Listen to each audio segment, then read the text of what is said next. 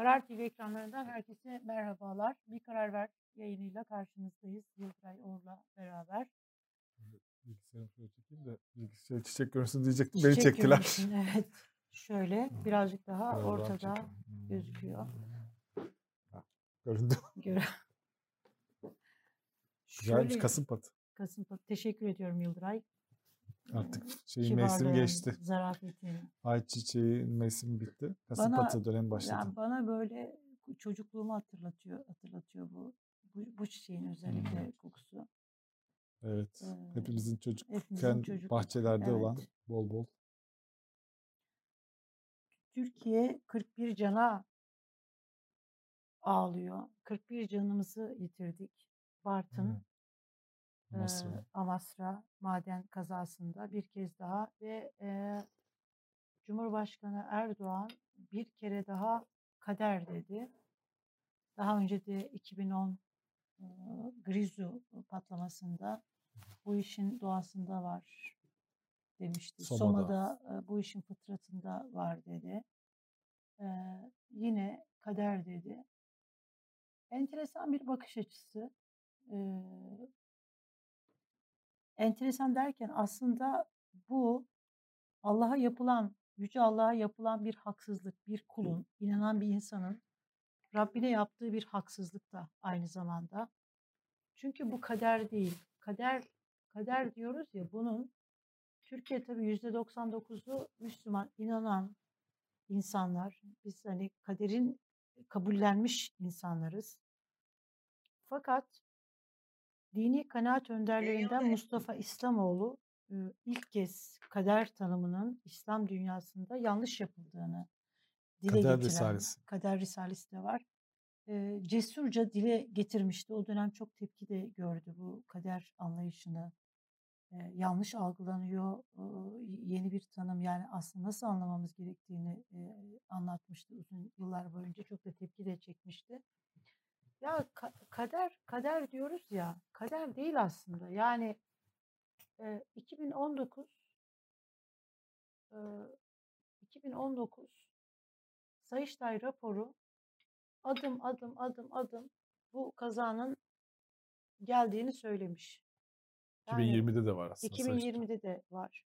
Bu Sayıştay raporunda da Sayıştay raporları bunu söylüyor. Yani şimdi yani bir, bir iktidar düşün kendi sorumluluğunu yapmıyorsun ama işine geldiği zaman hemen dini söylem, dini argüman hemen böyle e, buna sığınıyorsun, kader diyorsun. Kim yaptı? Allah mı yaptı? Yani sorumluluğu Allah'a atmaktan öte bir şey değil bu.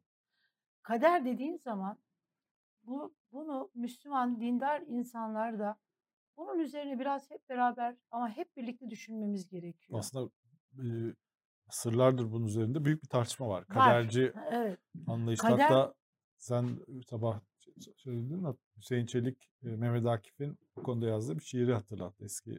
Hüseyin Çelik çok güzel bakan. bir böyle evet. Söylesene onu. Sen bende yok önümde şu anda. Bana gelmedi. Bende de yok. Sen eğer bulursan ekranımıza gelecek ama bizim Ha. ben gözlüklerimi almamışım Yıldıray.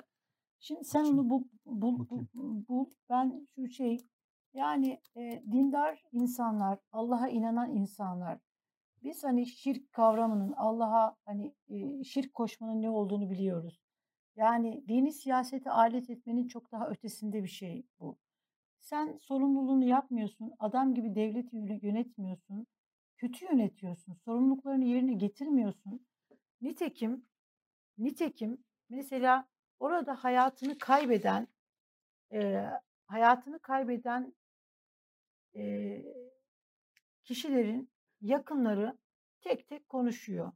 Orada hayatını kaybedenler bir haftadır, 10 gündür yani maden ocağında bir gaz kokusu olduğunu, oranın temizlenmesi gerektiğini eee, bir, bir şeyden söz etmişler. Yani bunu madende çalışan işçiler onu görüyorlar. Gördükleri zaman yöneticilerine de sö- söylediler. Peki o yöneticiler niye eee, bu önlemleri almadılar? O işçileri, o insanları orada çalıştırdılar. Böyle kader olur mu? Yani eee gör şey, Hüseyin Evet. Çelik, O e, meşhur bir şiirini paylaşmış e, Hüseyin Çelik. E, önce en ince detayına kadar tedbir, sonra tevekkül ve takdire teslimiyet. bizim kader anlayışımız ne yazık ki daha çok Emevilerin cebriyeci kader anlayışına Hımm. dayanıyor.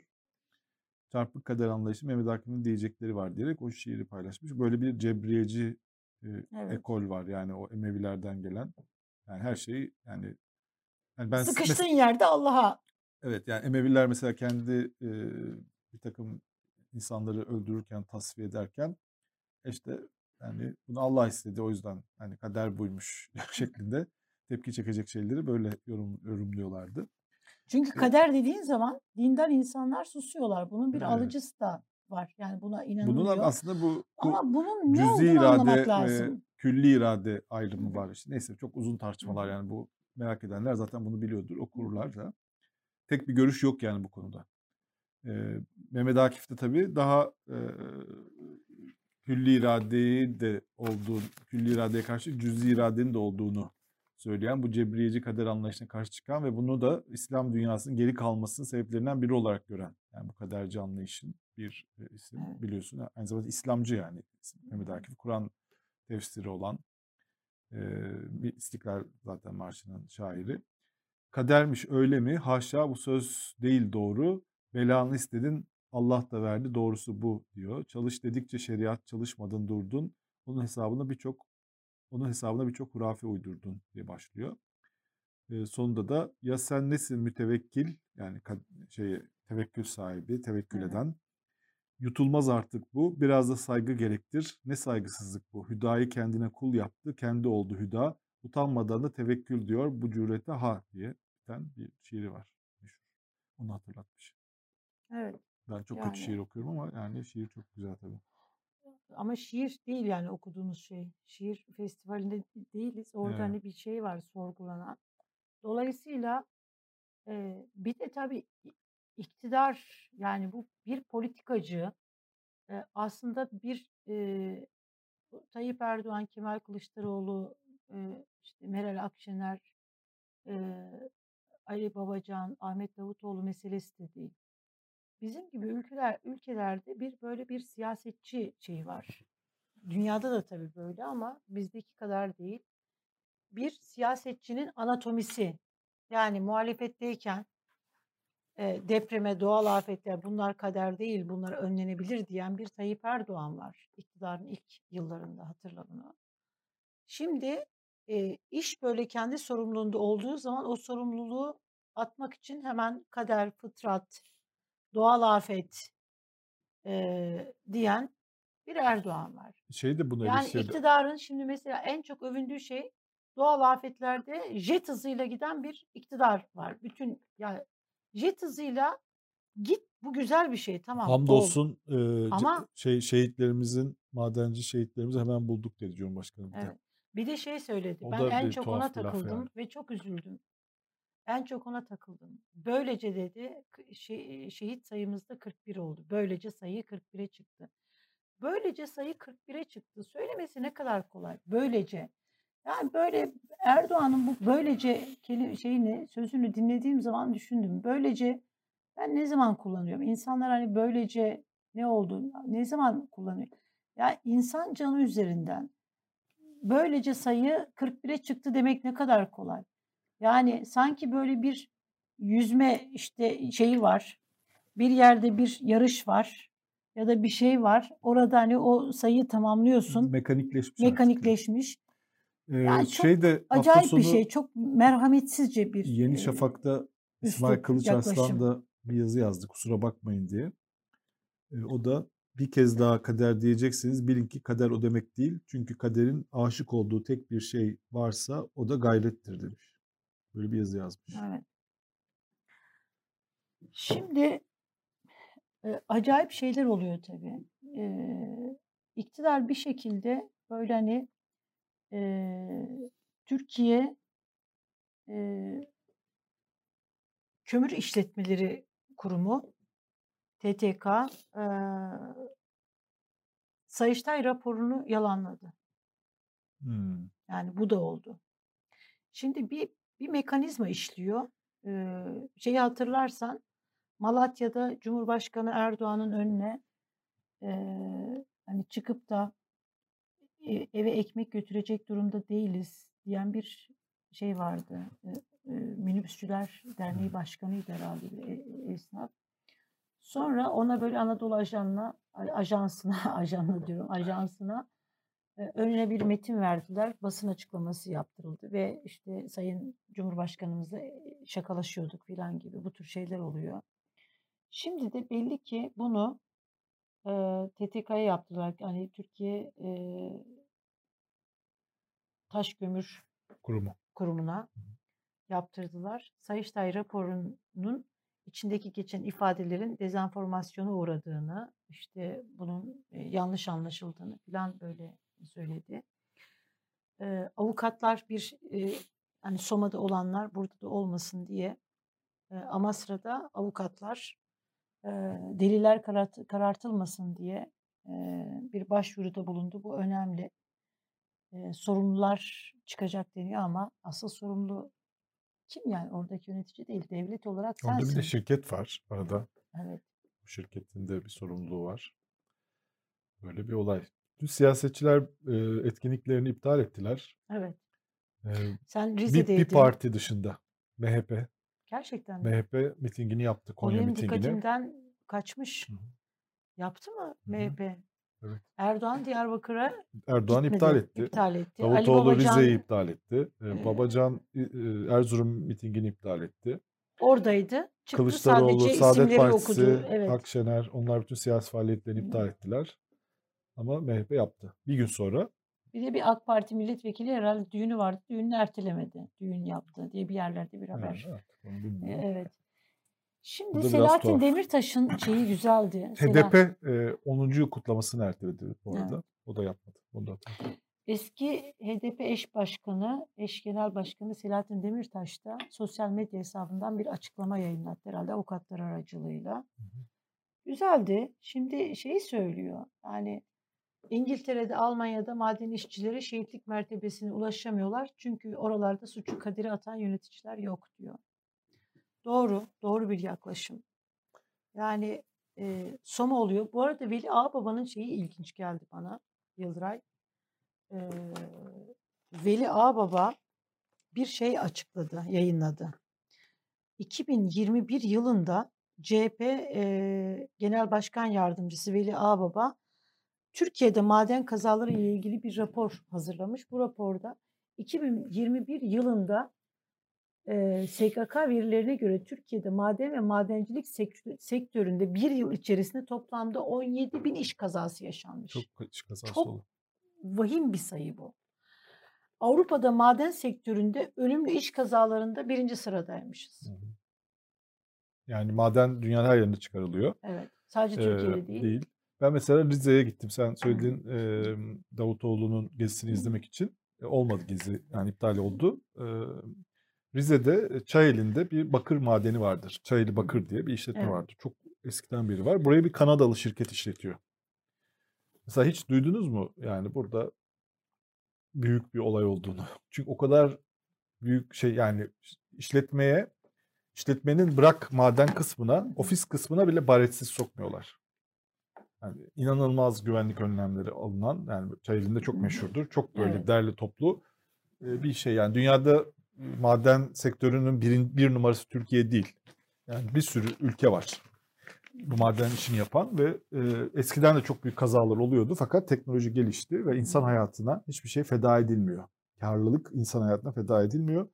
Tedbir bir numara bir numaralı şey tedbir E, ve bu iş yapılıyor yani. Bazı kötü madenler yani böyle riskli olan madenler kapatılıyor.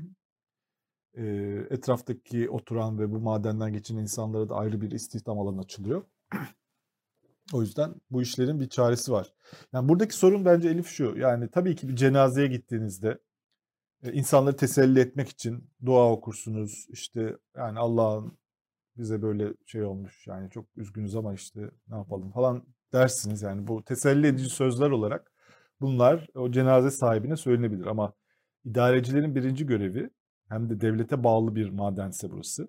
Birinci görevi burada bir şey var mı? İlk yapacakları açıklama bu olmaz. Yine sen akrabasına teselli olarak bunu söylersin. Ama insanların karşısına geçtiğinde söyleyeceğin şey hani burası bir sorun var mı burada? 41 insan hayatını kaybetti. Biz bunu her türlü soruşturacağız. E, şu anda başladı bu soruşturma. İşte çok üzgünüz. Bütün işte şehitlerimiz de demek istiyorsan öyle dersin. E, işte rahmet diliyoruz. Bütün ailelerin yanındayız dersin biter. Onun dışında söyleyeceğin ekstra her cümle e, yani o zaman de, denir ki e, işte böyle dediler demek ki hiçbir şey yapılmayacak, tedbir alınmayacak. Çünkü daha önce de böyle dendi, yine oldu, yine oldu, yine oldu. Bu çünkü bir bu teselli e, olmuyor bu. Bu üzerini örtmeye çalışmak oluyor. Bu hani yok devletin sorumluluğu ne yapalım ki demek oluyor bu.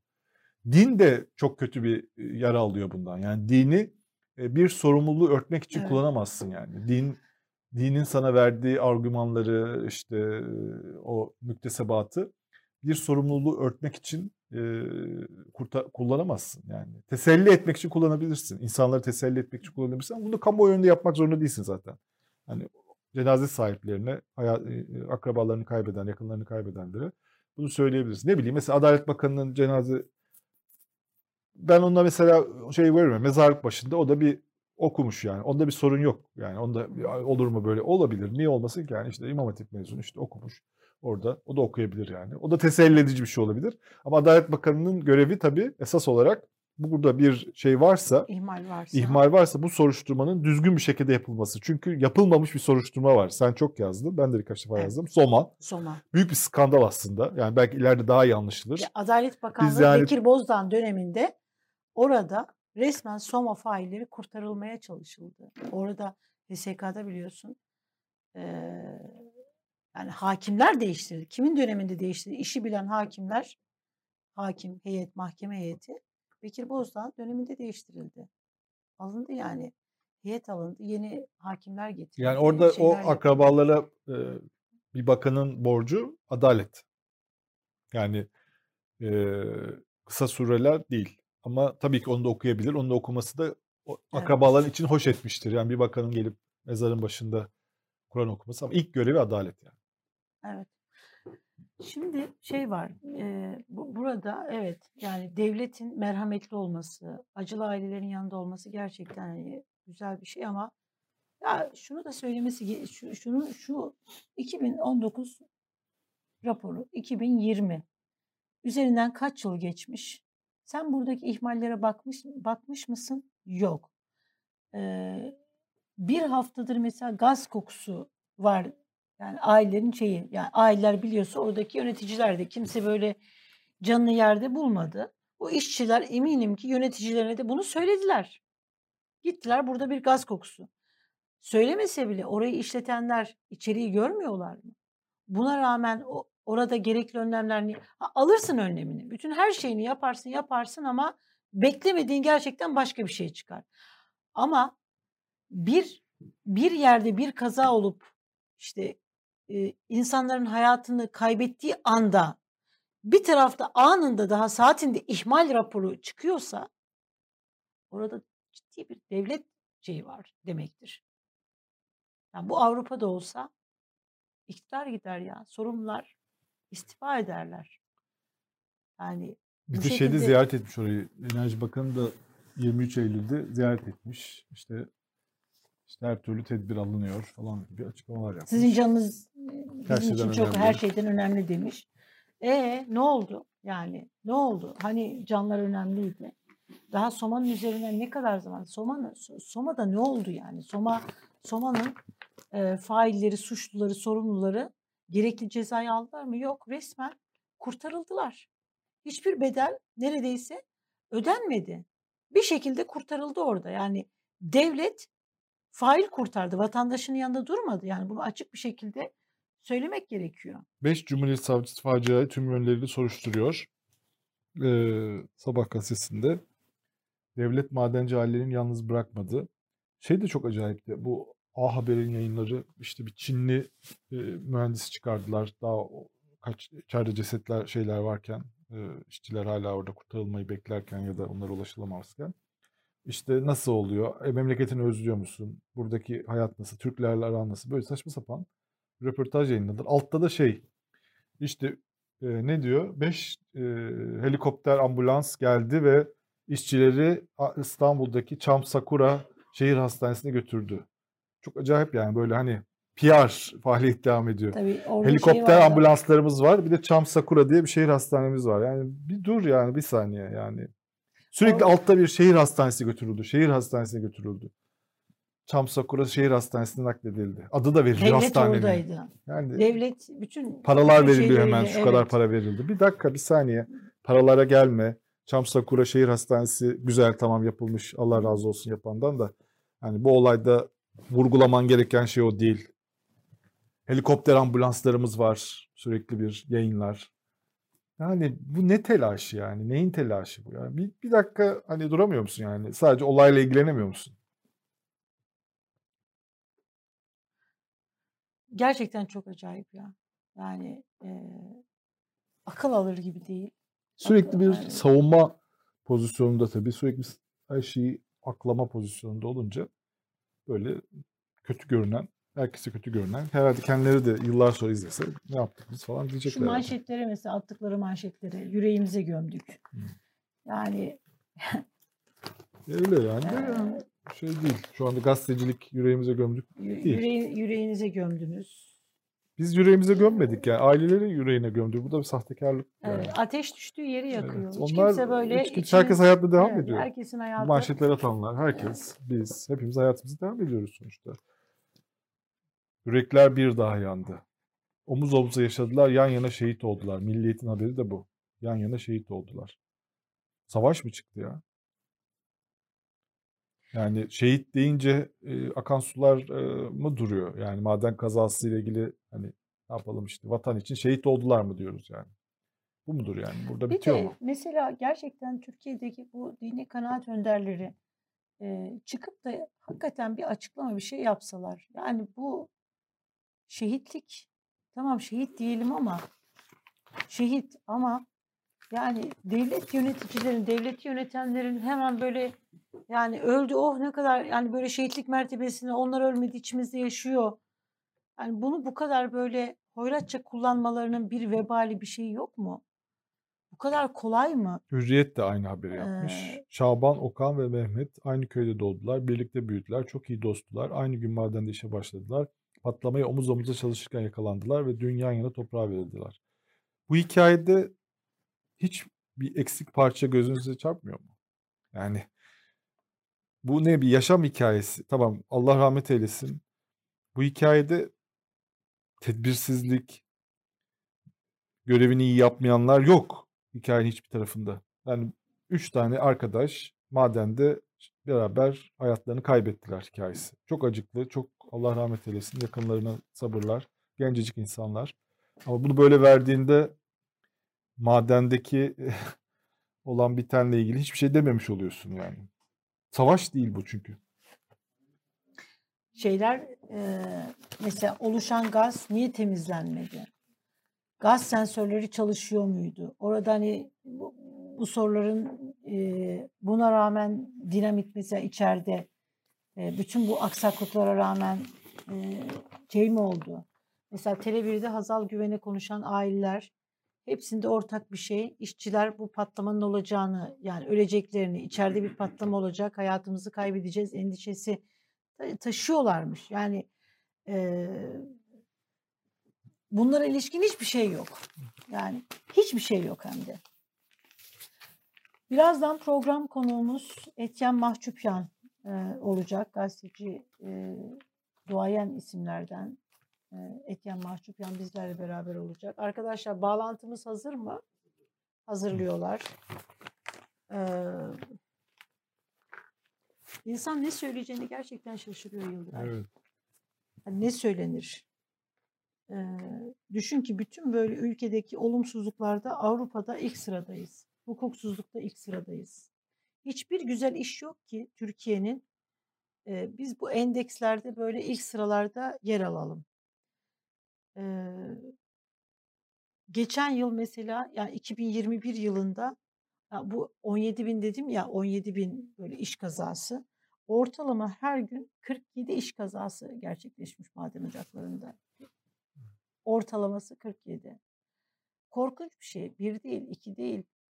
Ee, korkunç bir rakam ama buna rağmen hamaset, popülizm, Ondan sonra Türkiye'yi işte tek devlet, tek millet, tek bayrak, Türkiye büyüyor, Türkiye güçlü, Avrupa, Almanya bizi kıskanıyor.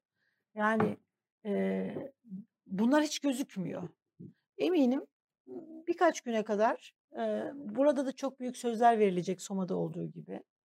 Sorumlular yakalanacak, sorumlular bunun cezasını çekecek ama işte birkaç müdür yardımcısı kellesi gider muhtemeldir ki. Ama iş asıl sorumlulara kadar ben asla bunun oraya kadar varacağını düşünmüyorum. Evet, Yani anladım. asla, asla yani böyle bir şey kesinlikle olmayacak. Hazır mı arkadaşlar bağlantımız? Seste bir sıkıntımız varmış. Ee,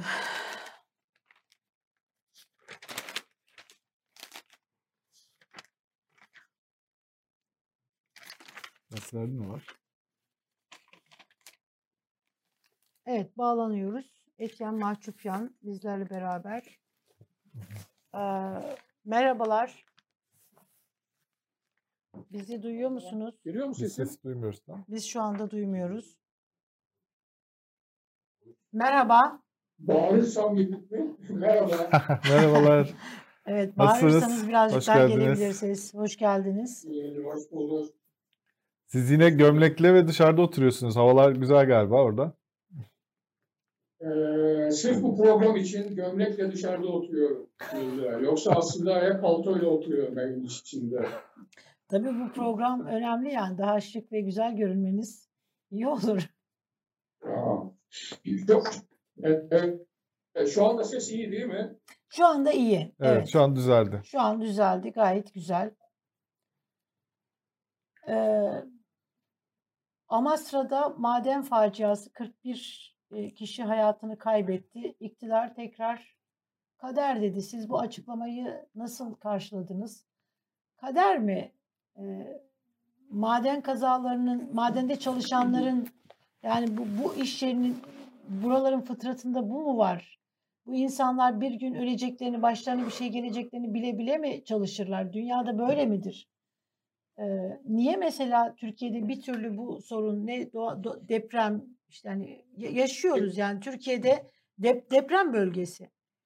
Maden ocaklarımız var ve burada yıllardır hep böyle e, felaketler, facialar ve büyük insan kayıpları yaşanıyor. Ve bunu bu önüne geçilemez bir şey midir sizce? Yani tabii ki önüne geçilebileceği çok açık. Ee, herkes de biliyor, görüyor bunu zaten. İşte herkes bahsediyor Sayıştay raporundan. Yani Sayıştay raporunda e, yazan insanlar da işte bu ülkede yaşayan mühendisler e, vesaire. Yani e, çok böyle e, özel bir bilgiye sahip değiller. Sayıştay raporunda bunlar varsa en az yüzlerce başka insanın da zaten fikrinde, bilgisinde bunlar vardır yani. Evet. Dolayısıyla e, e, ya orada bir soru işareti bence yok. E, bu yönetimin çok açık olarak çok sorumluluğu altında olan bir şey. E, kader kavramıyla ilgili gerçek bir cevap isteniyorsa e, tabii o zaman şöyle demek lazım. Kader aslında bizim bilinç dışımızın ürettiği bir şey. Yani kendi kararlarımızın gelecekte nasıl sonuçlar vereceğini bilmediğimiz için ve o yükü taşımak istemediğimiz için bizi aşan bir planın parçası olduğumuzu düşün. Bilinç dışı bize bunu söylüyor. O yüzden böyle baktığımız zaman kader konsepti bilinç dışı açısından insan fıtratına uygun. Bu sayede yükten kurtuluyor, yeniden enerji kazanıyor, e, yeniden sorumluluk alabiliyor, hayata bağlanabiliyor vesaire. Çünkü aksi halde o kararın altında ezilirdi. Ama kader kavramını bilinçle savunmaya kalktığınız zaman ben bunun ahi olmadığını düşünüyorum. Yani gerçekte kendi psikolojimiz yüzünden üretmiş olduğumuz bir anlayışı sanki gerçekmiş gibi anlatmaya başladığınız zaman o zaman e, dindarsanız da bence ahlaksızca davranıyorsunuz. Şu anlamda kendi adınızı aşıyorsunuz. Bilmediğiniz bir konuda ahkam kesmeye başlıyorsunuz. Yani çünkü kimse eğer bir yaratıcı varsa bile onun planını bilmiyor.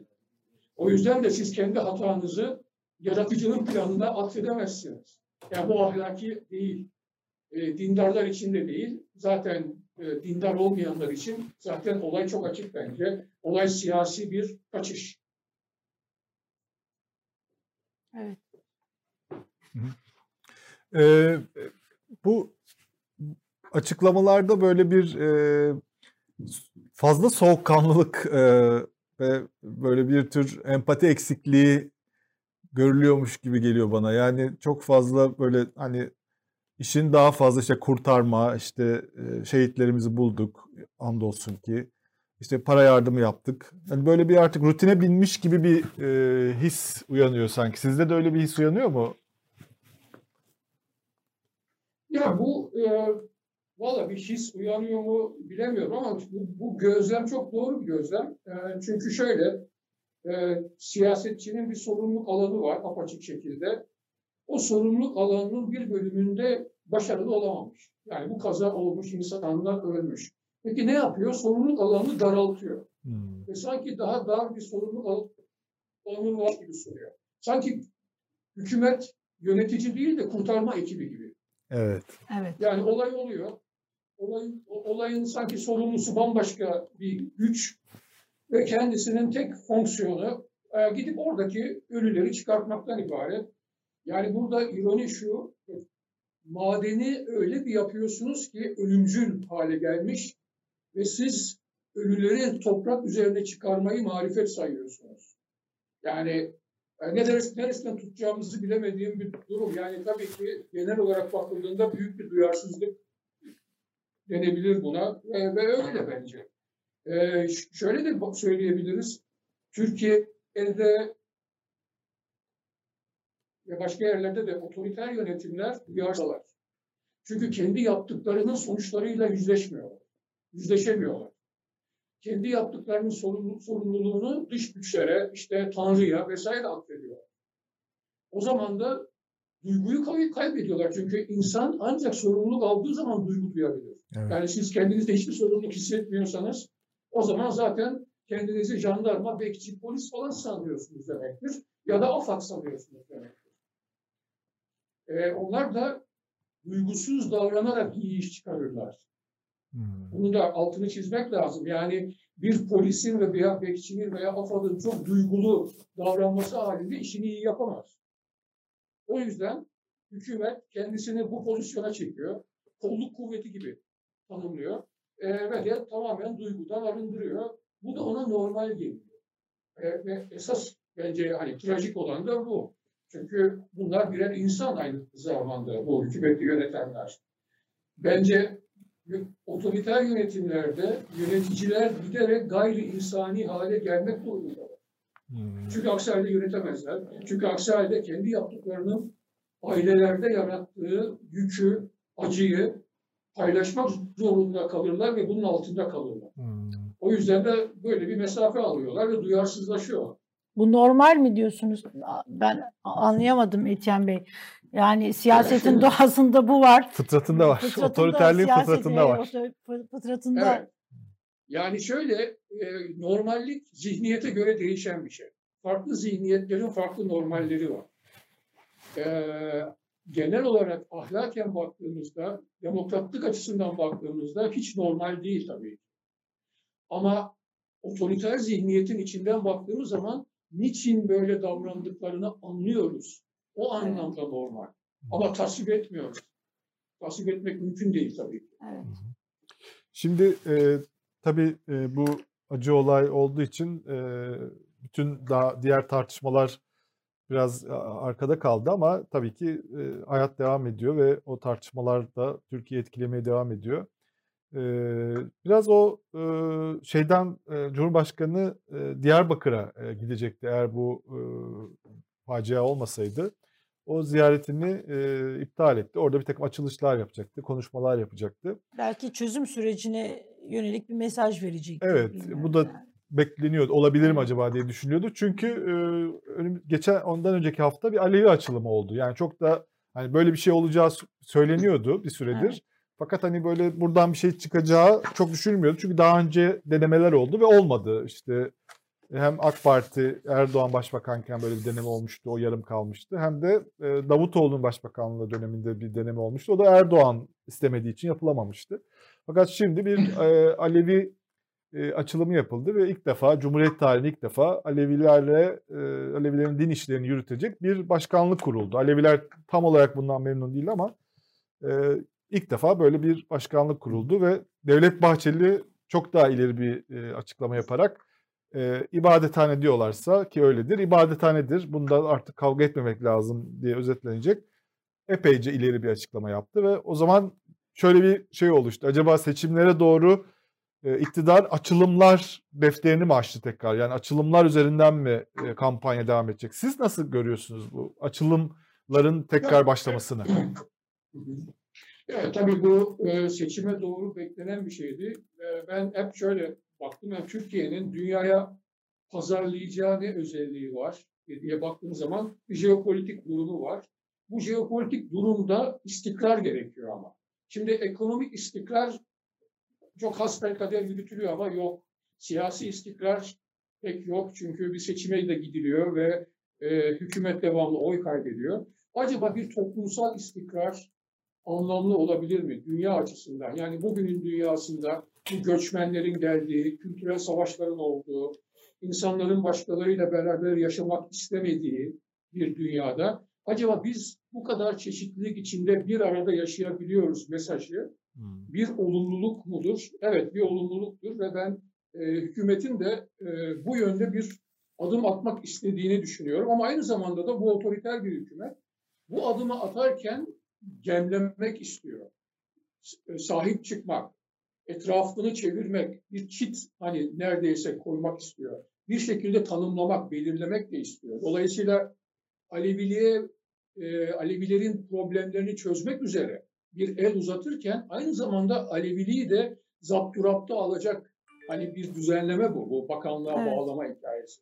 Ama bence en ilginç olanı e, Bahçeli'nin yaptığıydı. Evet. Çünkü bu başlı başına bence yani son belki de bir yılın en önemli olayı gibi geliyor bana. Neden? Şöyle bakalım. Şimdi geçen gün e, hatta bugün mü Bahçeli bir konuşma yaparken prompter Bozuldu. E, kesildi ve Bahçeli konuşmasını Yapamadı. devam edemedi. Yani prompter olmasa konuşamayan bir Bahçeli'den bahsediyoruz. Yani önüne metin gelmez ise konuşmuyor. Şimdi bu Alevi açılımı metni o zaman önüne nasıl geldi? MHP yetkili organlarla tartışıldı mı? Hiç duymadım. MHP'nin danışmanları arasında böyle bir sirkülasyon oldu mu? Daha öncesinde orada burada bir makale, orada burada bir demeç, hiçbirisi olmadı. 2019 2009'da Peki, başlayan Alevi açılımına destek vermemişti.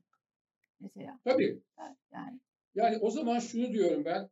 Acaba eğer bu hükümet şu andaki iktidar devlet kanadı ile AK Parti arasında bir koalisyonsa acaba bu koalisyonun devlet kanadı seçimlere giderken kendisini daha esnek hale getirecek, belki ileride muhalefete de yaklaşmasını sağlayacak, aynı zamanda Tayyip Erdoğan'ı belirli bir yöne doğru zorlayacak bir takım çıkışların eşiğinde mi? Yani e, şöyle düşünelim, devlet ve Tayyip e, AK Parti bunlar nerede açılım yapabilir diye baktığımız zaman AK Parti'nin Kürt meselesinde açılım yapma ihtimali daha çok. Çünkü Sünni ve Sünni olmaktan gelen bir dürtüyle diyelim Aleviliğe çok fazla yanaşamıyor, o konuya bulaşamıyor ama Kürt meselesini çözmeye kendini daha yatkın hissediyor. Devlet kanadı ise tam tersine devlet Kürt meselesini tamamen yabancılaştırmak, uzaklaştırmak istiyor. Buna karşılık Alevilik onlar için çok sorun değil çünkü daha laik bir arka plandan geliniyor.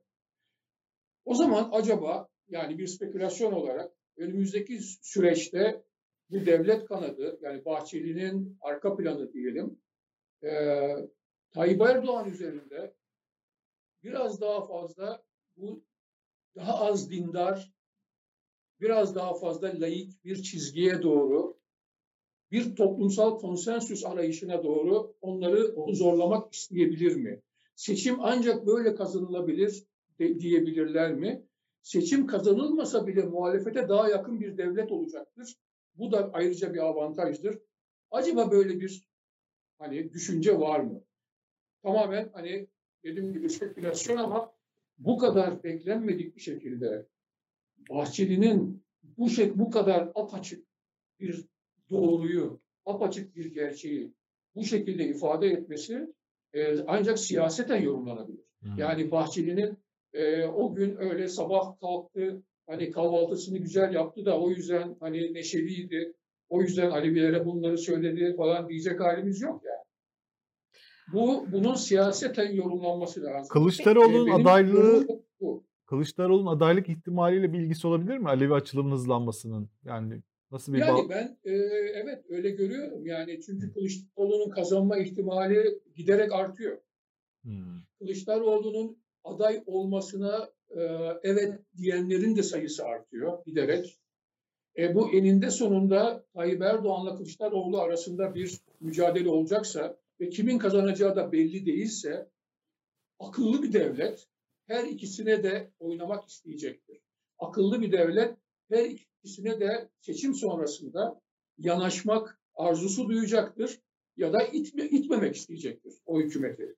E, o yüzden de ben bu Alevilik olayının bu şekilde artık hani epeyce zamanı geçmiş de bir olay zaten. Yani gerçi Kürt meselesi de öyle ama Alevilik daha kolay bir anlamda devlet açısından daha kolay çünkü layık kemalist bir devlet anlayışına sahipseniz işin özünde o zaman hani önemli olan toplumu yönetmeyi engelleyecek bir şey olmasın Alevilik. Esas olay bu. Toplumu yönetmeyi engellemediği sürece Alevilere onların bütün haklarının verilmesinin devlet açısından bir mahsurunun olmadığını düşünüyorum. O yüzden de bence e, Kılıçdaroğlu'nun adaylığı ve seçimin belirsizliği e, devletin içindeki en azından belirli insanları bu yönde düşündürtüyor. Ee, devlet derken böyle devlet bahçeliği kastettiğinizi anlayanlar da olabilir. Hani akıllı devlet filan derken anlayanlar olabilir mi? Yani ben öyle düşündüm. Ee, bu Cumhurbaşkanı... Bu, bu, bu, Elif bu e, denklemde en akıllısı prompter. Prompter bize o aklı veriyor. Ondan sonra söyleyen söyleyenin sadece duygusuna ihtiyacımız var. Konuşanın. Evet. Şimdi bütün liderler prompterdan okuyor sonuç evet, olarak. Öyle bir döneme geldik. Aslında e, iktidar prompter. Ee, şimdi e, bu Kemal Kılıçdaroğlu'nun Cumhurbaşkanlığı adaylığıyla alakalı böyle hani daha uzun uzun konuşuruz. Ben şey merak ediyorum. Şimdi Devlet Bahçeli e, Alevi böyle sorunun çözülmesi için bir açıklama yaptı ve e, belki de siyasi hayatında ilk kez böyle bir açıklama yaptı. Yani bir sahip çıktı. Bu bir yanıyla e, Devlet Bahçeli'nin aslında siyaseten doğru bulmadığı ya da savunmayacağı şeyleri şu anda savunduğunu da görüyoruz. Yani e, pragmatik Erdoğan, olabiliyor yani. Evet pragmatik olabiliyor. E, Erdoğan Diyarbakır'a gittiği zaman bir yıl önce mi gitmişti? Hı hı. Bir, bir buçuk bir, bir, bir buçuk yıl önce gittiğinde de orada hafiften bir böyle tekrar yani çözüm süreci damarlarını yokladı. Uygun damar var mı diye yoklama yaptığında Devlet Bahçeli o zaman da sesini çıkarmadı. Sonra o damarın olmadığı anlaşılınca böyle bir orta yollu açıklama yapmıştı. Şimdi tekrar Erdoğan Diyarbakır'a işte gitmiş olsaydı belki yeniden bir böyle bir bir şey gözlemleyecekti. Yani orada uygun damar arayışı bakacaktı. Bir nabız yoklayacaktı. Bu şu demek olur mu? Yani seçimler her geçen gün işte 8 ay var yaklaştıkça iktidar bir böyle eş zamanlı olarak e, 2009'da Alevi çalıştayları başladı. İşte Kürt çözüm süreci başladı. Yani çözüm sürecinin adımları atılmıştı. Yeniden bir çözüm süreci başlatılabilir. Ama burada Devlet Bahçeli eskisi gibi milliyetçilik yapmaz ve buna sesini çıkarmayabilir. Bu yani, bir anlamıyla pragmatik mi yoksa aslında hani bir, bir yanıyla da AK Parti'ye hani mecbur yani gidecek de başka bir yeri yok yani o ortaklığı bitirmek için başka bir alternatifi de yok olduğunu mu gösterir? Tabloyu nasıl okumak lazım? Bir kere burada e, Bahçeli figürünün fonksiyonunu diyelim e, hani bir şekilde yerleştirmek lazım. Bahçeli Evet. geçmişte kendi partisinin aleyhine olan kararlara bile imza attı. Değil mi? Yani seçime gitti, iktidardan ayrıldı ve Evet. yani kendi partisinin çıkarlarına da davran çıkarlarına aykırı da davranabildi. Evet. Ve de e, bir pragmatizmi varsa eğer, o pragmatizm kendi zihninden doğan bir pragmatizm değil. Bahçeli devletle siyaset arasındaki köprü. Evet. Ve pragmatizm oradan doğuyor. Yani Yani onun MHP pragmatik değişmiyor da sonuçta. eden- Yani MHP, değişen bir MHP de yok. MHP bir aktör değil zaten Evet. burada. Bahçeli MHP'nin üzerinde bir aktör. Bahçeli'nin söylediği sözlerin hemen hemen hiçbiri MHP yetkili organlarından geçmiş şeyler değil, kanaatler değil. Herkes bizimle aynı anda öğreniyor. Yani bütün MHP'liler Bahçeli konuştuğu zaman öğreniyor.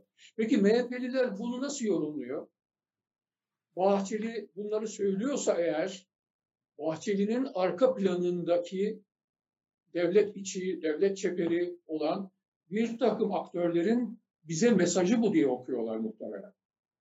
E, o zaman da pragmatizm devletin pragmatizmi, Bahçeli'nin pragmatizmi değil.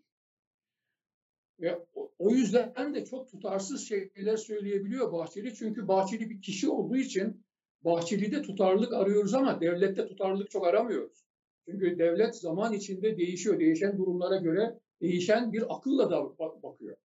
O yüzden de devletin pragmatizmi, devletin yorumu, değerlendirmeleri Bahçeli'nin ağzından bize yani yansıyor. Hı hı. Bir kere olay bu. Ama şimdi Kürt meselesine geldiğimiz zaman ben Kürt meselesinin e, Alevi meselesi gibi olmadığını düşünüyorum. Ben devletin Kürt meselesinde bir herhangi bir açılıma evet deme ihtimalinin olmadığını düşünüyorum.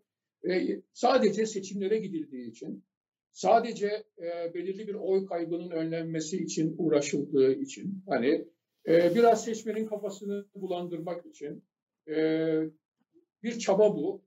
E, eğer bu çabanın sonucunda e, bir şeyler elde edilebileceği görülürse devam edilecektir ama ben elde edilemeyeceği gör- görülürse ki öyle olacaktır. Devletin ve AK Parti'nin de iktidarın tam tersi yöne gideceğini düşünüyorum. Yani seçmenin Yani- kafası karışmayacak o zaman. Bula- bulanmaz diyorsunuz siz seçmen. Yani anti çözüm, anti çözümcü, Kürt meselesinde anti çözümcü bir noktaya gidecek. Bu durum şu anda PKK, Demirtaş, PKK, HDP arasındaki çelişkiyi de düşünürsek, ayrışmayı ya da tartışmaları düşünürsek, PKK'nın daha sert tepki vermesine neden olacak muhtemelen. PKK daha sert tepki verdiği zaman da HDP'nin ve Demirtaş'ın ağzı kapanacak. Çünkü Hmm.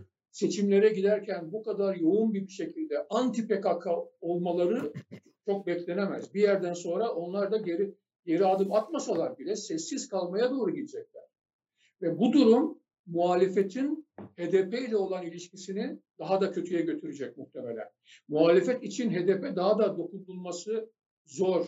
Dokunsak yanarız hissi veren bir noktaya gidecek. Çünkü HDP ile PKK arasındaki bağların uzaması, mesafenin artması lazım ki muhalefet rahatlasın. Çünkü başka türlü yapamıyor anladığımız kadarıyla. Evet. Başka türlü bir cesaret yok. Evet. E Tam- o zaman Evet.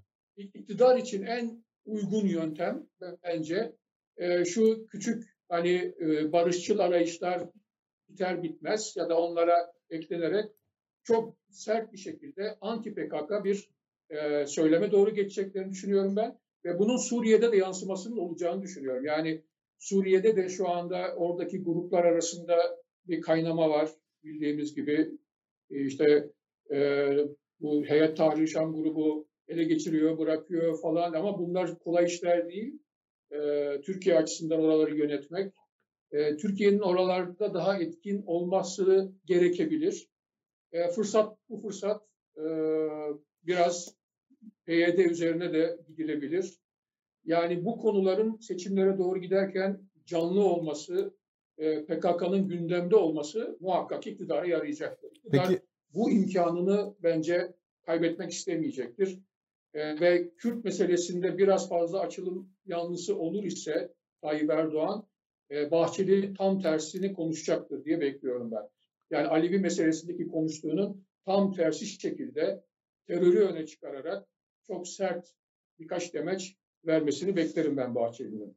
Daha önceki e, yani 2018 e, genel seçimleri ve 2019 yerel seçimlerinde de çok sert bir e, bu kampanyada kullanıldı terörle mücadele, HDP, PKK meselesi, işte, e, operasyonlar. E, bunlar kullanıldı fakat e, 2018'de işe yaradı biraz artık ama 2019'da e, bu işe yaramadı. E, ve anketlerde de bu %10 üstü olan e, HDP Kürt bloğunun e, bayağı belirleyici olacağı görülüyor. Çünkü başa baş görünüyor Cumhur İttifakı'yla e, Millet İttifakı pek çok ankette. Evet. E, bu açığı nasıl kapatacak? Bu milliyetçilikle kapatılabilecek bir açık mı bu? Yani başka elinde başka ne var diye bakmakta yarar var. Yani bu iktidar bir koalisyon, bir cumhurbaşkanlığı sisteminin nasıl geldiğini biliyoruz. Ee, AK, yani AK Parti ve Erdoğan'a bir teklif geldi. Dolayısıyla bir koalisyondan bahsediyoruz ve bu bu koalisyonun gidebileceği sınırlar var. Kürt meselesinde belirli bir sınırı bu seçimi kazanmak uğruna aştığınız zaman geriye dönemezsiniz. Ve bu tüm Türkiye'yi değiştirir. Peki devlet Türkiye'nin değişimine razı mı, hazır mı? Bence değil. Yani onun için maliyeti çok yüksek olan bir şeyden bahsediyoruz. Ee, başka neler yapılabilir diye bakılabilir. Ee, yani hem PKK'nın üzerine gitmek bir yandan da e, HDP'nin e, muhalefete destek vermesini engellemek nasıl olabilir? Bu işte Suriye'de bir takım olaylar olabilirse veya PKK eylemleri, şimdi bir tane Manisa'da eylem oldu, bu bir şeyin başlangıcı olabilir. PKK da aslında HDP'nin ve Demirtaş'ın öyle çok öne çıkmasını istemediğine göre aslında PKK ile devlet arasında bir hani zımni bir uyum da olabilir. E, o, o, o noktada eğer PKK bu yönde eylemler yapmaya başlarsa o zaman muhalefetin açıktan HDP ile işbirliği yapma şansı çok zor olur ve burada bir de İyi Parti meselesi var. Yani İyi, İyi Parti ile mi beraber olalım, HDP ile mi diye baktığı zaman muhalefet İyi Parti'yi tercih etmek zorunda kalacaktır. Ancak altılı masa koparsa, altılı masa dağılırsa o zaman belki Kılıçdaroğlu CHP ile HDP'nin beraberliğini sağlayabilecek olan bir yeni söylem, bir yeni davet üretebilir. Ama aksi halde e, altılı masa devam ettiği sürece o dengeler içinde ben e, HDP'nin de giderek pasifleşme ihtimalinin maalesef daha fazla olduğunu düşünüyorum. E, hem PKK yüzünden hem iktidar yüzünden. Yani sonuçta iktidar şuna gelecektir. Muhalefete oy verdiğiniz takdirde mecliste tayin edici faktör HDP olacak. Buna razı mısınız? Her kanunda HDP'nin belirleyici olmasına evet diyor musunuz diyecektir. Ve toplumun bu tür bir korkusu üretilebilirse PKK sayesinde gene PKK eylemleri denk düşerse buraya o zaman 3-5 puanın hani muhalefetten, olası muhalefetten diyelim, olası iktidara doğru, şu anda iktidara doğru kayması e, söz konusu olabilir. Bence hesap bundan ibaret. Çünkü şu anda bayağı konsolide olmuş durumda oylar. Yani çok fazla değişmiyor. E, çok fazla değişeceği de çok gözükmüyor. Açıkçası e, çünkü ekonomide artık ekonominin daha kötüleşmesinden ötürü oy kaybı yaşamıyor iktidar. Üstelik de ekonomi o kadar da kötüleşmeyebilir bu 6 ay içinde. Hmm. Yani makro olarak kötüleşecek ama insanların hayatlarını düzeltebilirler. Niçin? Çünkü para giriyor, e, büyük yatırımlardan vazgeçildi ve sosyal yardımlar giderek artacak. E, ne kalıyor geriye? Büyük ideolojik meseleler kalıyor. Ve o büyük ideolojik meseleler yani iş politika vesairede de iktidar daha avantajlı açıkçası.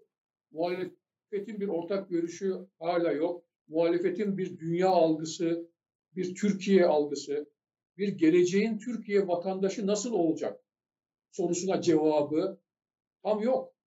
E böyle olduğu zaman e, beka vesaire kaygıları işte hele PKK eylemleri başlarsa yani yani o kadar e, pamuk ipliğine bağlı bir olay ki birdenbire 3-4 puan iktidara doğru kayabilir. E, bu da çok belirleyici olabilir. bence iktidarın e, yani bu AK Parti'nin özellikle e, beklentisi ve hani oyun planı bu. Ama bence daha önce söylediğim gibi devletin oyun planı bundan biraz daha geniş olabilir. Bir şey daha Yani sormak daha istiyorum. tüketici. Bu Alevi açılımı yani iktidarın işte Alevi açılımı üzerine bir şey daha sormak istiyorum. Şimdi Kemal Kılıçdaroğlu diyelim ki e, adaylığı artık kesinleşti. E, aday oldu, açıklandı. E, ama Kemal Kılıçdaroğlu'nun çok uzun zamandır adaylığı böyle tartışılırken kamuoyunda bir taraftan da böyle hani Kemal Kılıçdaroğlu'nun Aleviliği üzerinden de yürüyen bir şey vardı. Yani Alevi bir e, Cumhurbaşkanı adayı yani birisi seçilemez.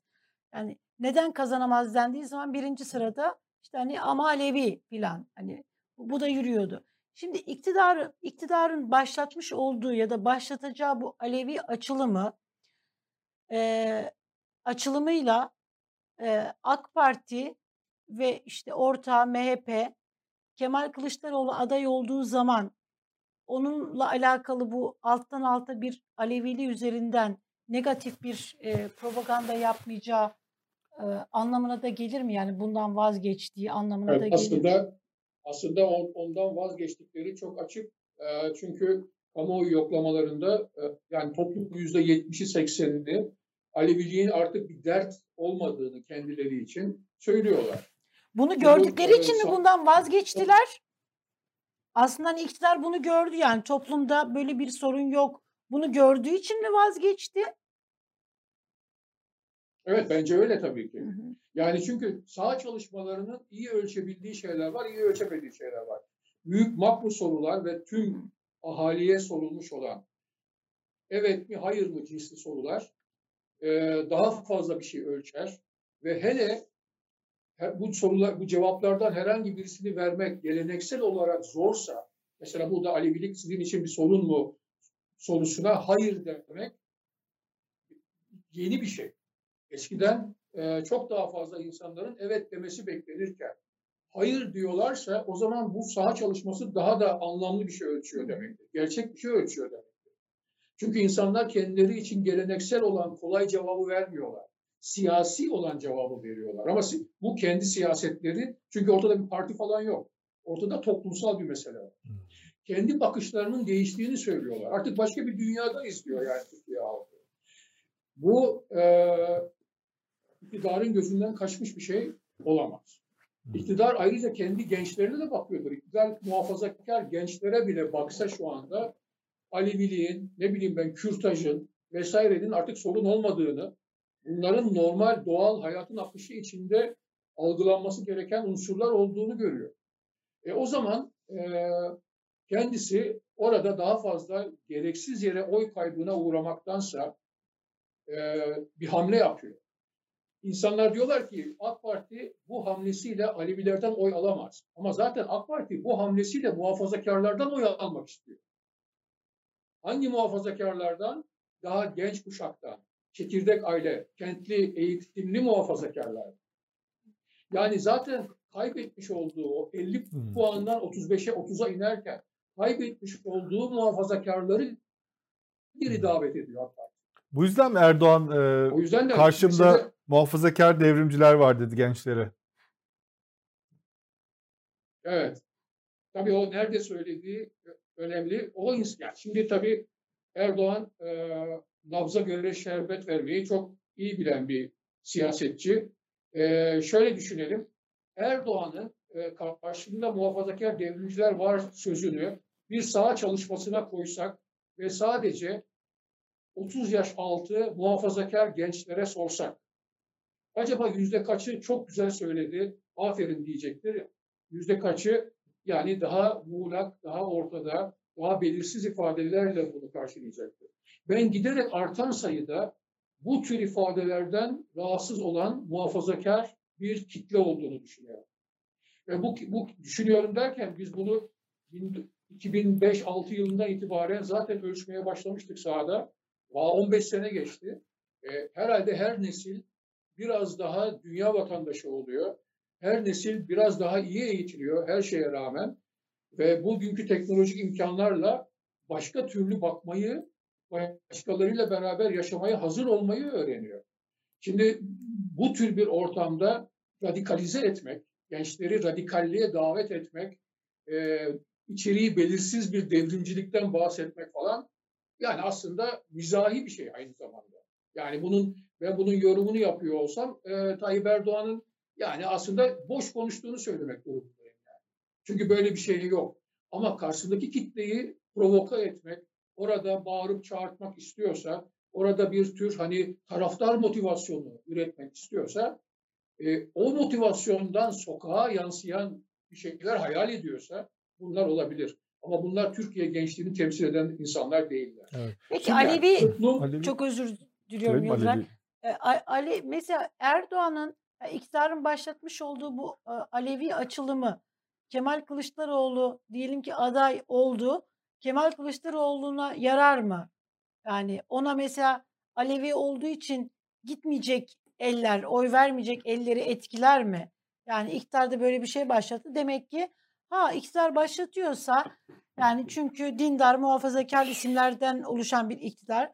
Erdoğan eliyle başlayan bu çalışma dindar kesimi de etkileyip ya da sünni kesimi etkileyip ya demek ki o kadar da kötü bir şey değil verilebilir bir fetva yani oy verilebilirmiş fetvası olarak algılanabilir mi? Ya şöyle e, her türlü bakış olabilir. Böyle de bir küçük oy olabilir. Ama yani esas olarak insanların ne tarafa doğru meylettikleri çok net. Şu anda kararsızlar kim diye baktığımız zaman büyük ölçüde AK Parti seçmeni. Evet. E, da, ondan sonra da MHP seçmeni geliyor ikinci sırada da. E şimdi dolayısıyla diğerleri kararlarını ve bu tür şeylerle değiştirecek değiller. O AK Parti seçmeni ise niye AK Parti'den uzaklaşmış diye baktığımız zaman e, AK Parti'nin şu anki daha oyrat uygulamalarına evet demek istemiyorlar. Çok belli ki. E, şimdi eğer bu Alevi açılımı onlar için bir şey ifade ediyorsa Tayyip Erdoğan'ın daha mülayim bir yola, daha mantıklı bir yola, daha sağduyulu bir yola girdiğinin göstergesi olacaktır. Ve o zaman oyratlık meselesi ortadan kalktığında yeniden kendi, benim kimliğim için en doğrusu hangisi diye sorma ihtimali daha yüksek olacak. O yüzden senin dediğin gibi de olabilir. Hani öyle de insanlar vardır ama ben diğerinin e, esas hedef olduğunu düşünüyorum. Esas evet. hedef şu anda kararsız olan muhafazakarlar. Tam onlar niçin kararsız? Hı hı. Bitirin siz. E, buyurun. Yok yok sen söyle. Ha, tamam. Ben e, tam o e, Kılıçdaroğlu da bir hamle yaptı. Yani er, e, AK Parti Alevi açılımı yapınca Kılıçdaroğlu da öncesinde daha doğrusu başörtüsü açılımı yaptı aslında. Yani bir yasa teklifi verdi ama aslında bir e, yasadan daha önemli. Bu onunla CHP açısından bir açılım ve bir niyet beyanıydı. E, bunun e, tabii bunun üzerinden bir süre geçti. İşte iktidar e, bunun bir pas olduğunu söyledi kendilerine onlar anayasa anayasayı değiştirelim diye yeni bir teklifte bulundular. Ortada kaldı. Bu Kılıçdaroğlu'nun bu hamlesinin hamlesi sizce e, işe yaradı mı? O sizin tarif ettiğiniz muhafazakar kitle açısından nasıl bir sonuç aldı? Çünkü tam yani buna ihtiyaç mı vardı? Zaten bu sorun çözülmüştü. Ne gerek var? Zaten onlar bize oy vermezler. Bunu yaptığın için sana oy vermez diye de Kılıçdaroğlu kendi çevresinden, o seküler çevreden eleştiriler de aldı. Siz nasıl görüyorsunuz? Yani bu gol oldu Bunda mu yoksa pas mıydı bu? Ya, ya hiçbir şekilde pas ya gol falan olayı değil yani. Şöyle söyleyeyim. iki tane sorun var. Bir tanesi başörtülülerin yaşadığı sorun. İki, layıklerin zihnindeki başörtüsü sorunu. Hmm. Kılıçdaroğlu ikincisini çözmek istiyor. Kılıçdaroğlu evet. farklı bir layık taban ya da seküler taban üretmek istiyor bu seküler tabanın başkalarıyla beraber yaşamasına yol açmak istiyor. Bunu normalleştirmek istiyor. Yoksa başörtülüler her yere giriyorlardı. İşte her pozisyona geliyorlardı. Bu mesele çözülmüştür diye baktığınız zaman hala cemaatçi bakıyorsunuz demektir. Onlar meselelerini çözmüş, bunlarla ilgilenmeyelim. Ama hala layık kesimin zihninde başörtülüler sorunu var. Bunu aşamadı layık kesim. Esas mesele bu. Esas mesele bir ideolojik mesele. Ve Kılıçdaroğlu kendi geldiği cenahın ideolojik kıskaçlarını açmaya, onları bir şekilde normalleştirmeye çalışan bir çizgi izliyor. O yüzden de çok farklı bir şey söylüyor. Yani burada Kılıçdaroğlu'nun yaptığını eğer mukayese edecekse Tayyip Erdoğan'ın yaptığı değil onun muadili. Bahçeli'nin Alevi açılımı, hmm. Kılıçdaroğlu'nun muadili. Bu ikisi gerçekten kendi cenahlarına konuşan çünkü söylemler. Bahçeli'nin söylemi de devletin söylemi olarak düşünürsek eğer, devletin aklından çıkan bir söylem olarak düşünürsek, devletin artık bunca yıldır, yüz küsur yıldır devam etmekte olan politikasından uzaklaşmaya, irade koymaya hazır olduğunu söylüyor. Yani kendisini bir şekilde mahkum etmiş oluyor devlet. Şu ana kadar yaptığım doğru değildi diyor. Çünkü Bahçeli çok açık söylüyor. Adam oraya ibadethane diyorsa ibadethanedir yani. yani. Kim hayır değildir diyebilir ki? Çünkü din dediğimiz şeyler dindarlar sayesinde ayakta Dindarlar olmasa din diye bir şey yok. E, dindarlar neye inanıyorsa din o zaten. Dindarlar neye ibadethane diyorsa zaten orası ibadethane yani. Yani başka türlü nasıl olabilir zaten? Ve devlet bunu 100 sene inkar etmiş. Şu veya bu şekilde. O yüzden de Alevilere bir şey söylemiyor Bahçeli aslında.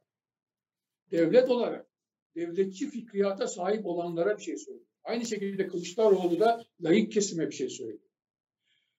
Ama benim gördüğüm kadarıyla yani bütün sağduyulu muhafazakar kesim de aynı şekilde Bahçeli'nin bu attığı adımı onayladı ve beğendi.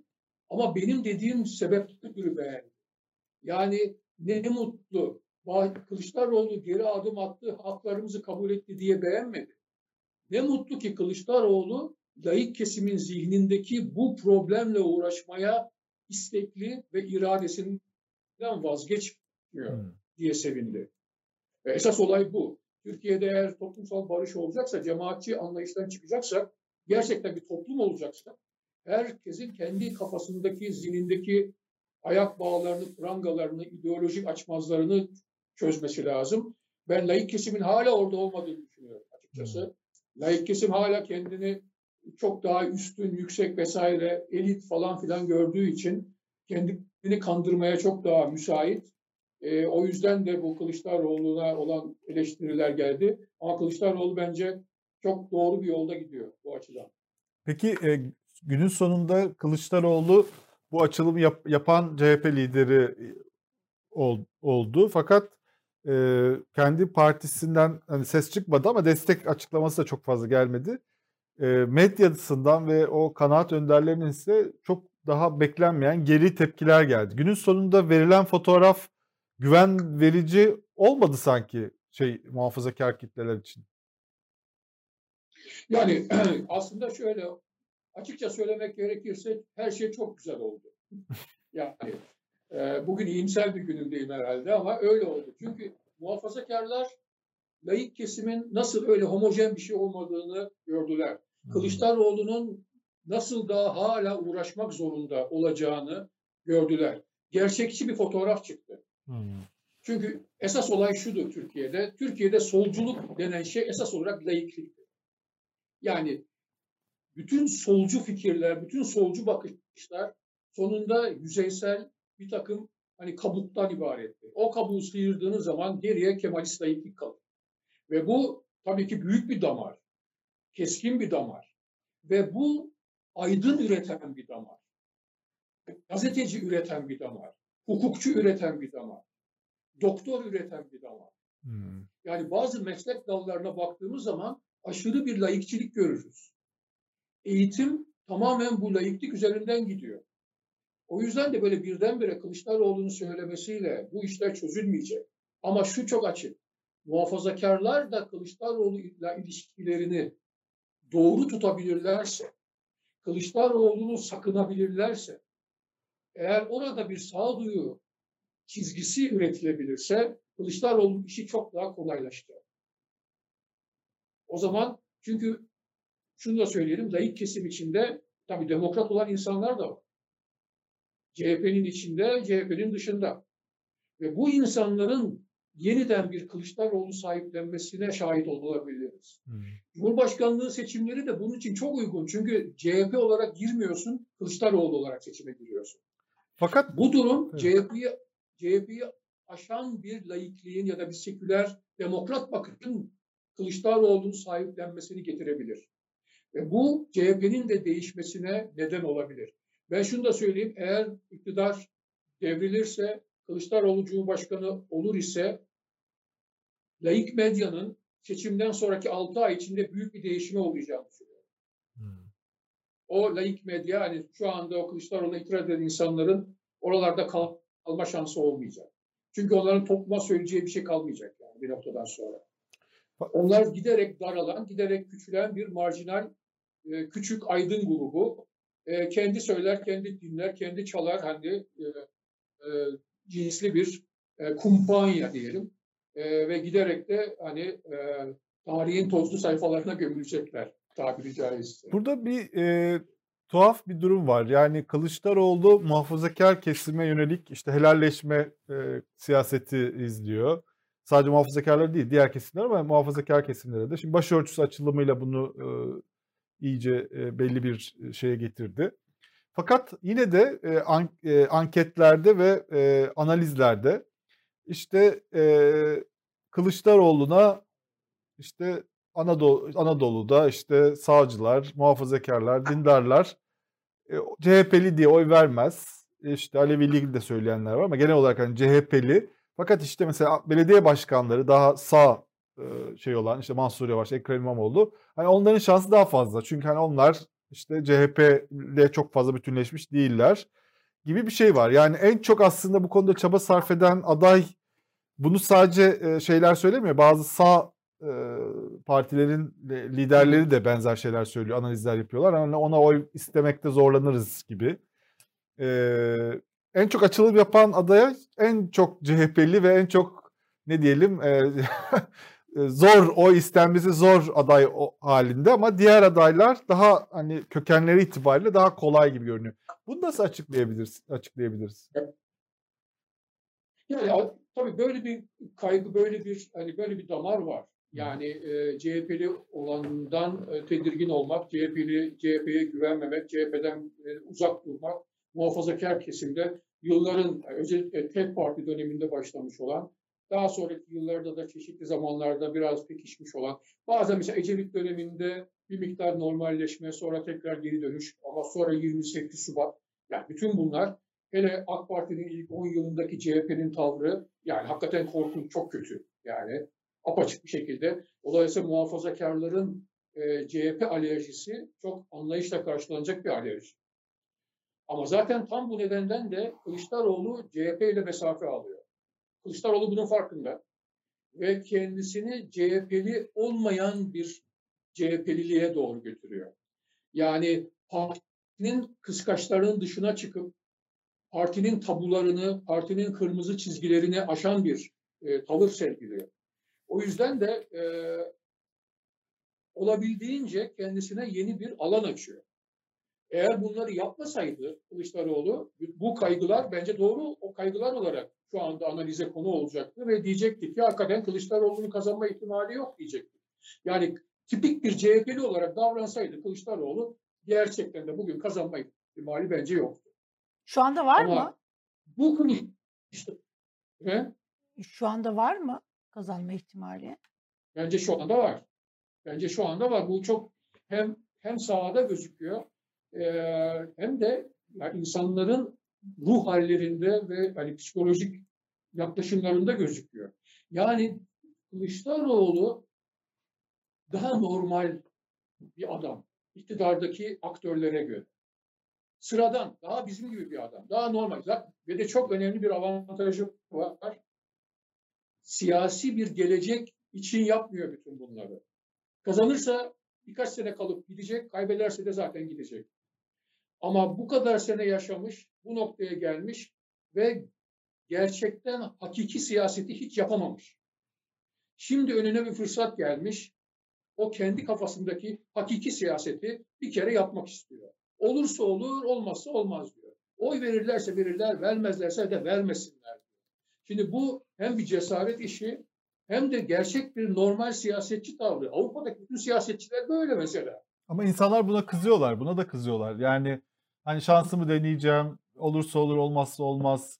Hani bu çok hayati bir seçim deniyor. İşte bu şansa bırakılamaz deniyor. Riskli diyor deniyor insanlar. Yani işte Kılıçdaroğlu iyi adam ama hani bu seçimi o hırsı, o azmi yok. Hani Erdoğan'la başa baş mücadele edemez deniyor. Mesela Soli Özel bugün bir yazı yazmış. Hı. Politik yolda. E, Bu CHP'ye de yakın bir internet e, sitesi, haber sitesi. Soli Özel diyor ki benim gibi özetle düşünen pek çok insan var. Hem iktidar değişimini istiyoruz. İktidar değişikliği isteyen e, birisi olarak ben bu yazdığım yazıda da yalnız değilim. Benim gibi düşünen çok insan var.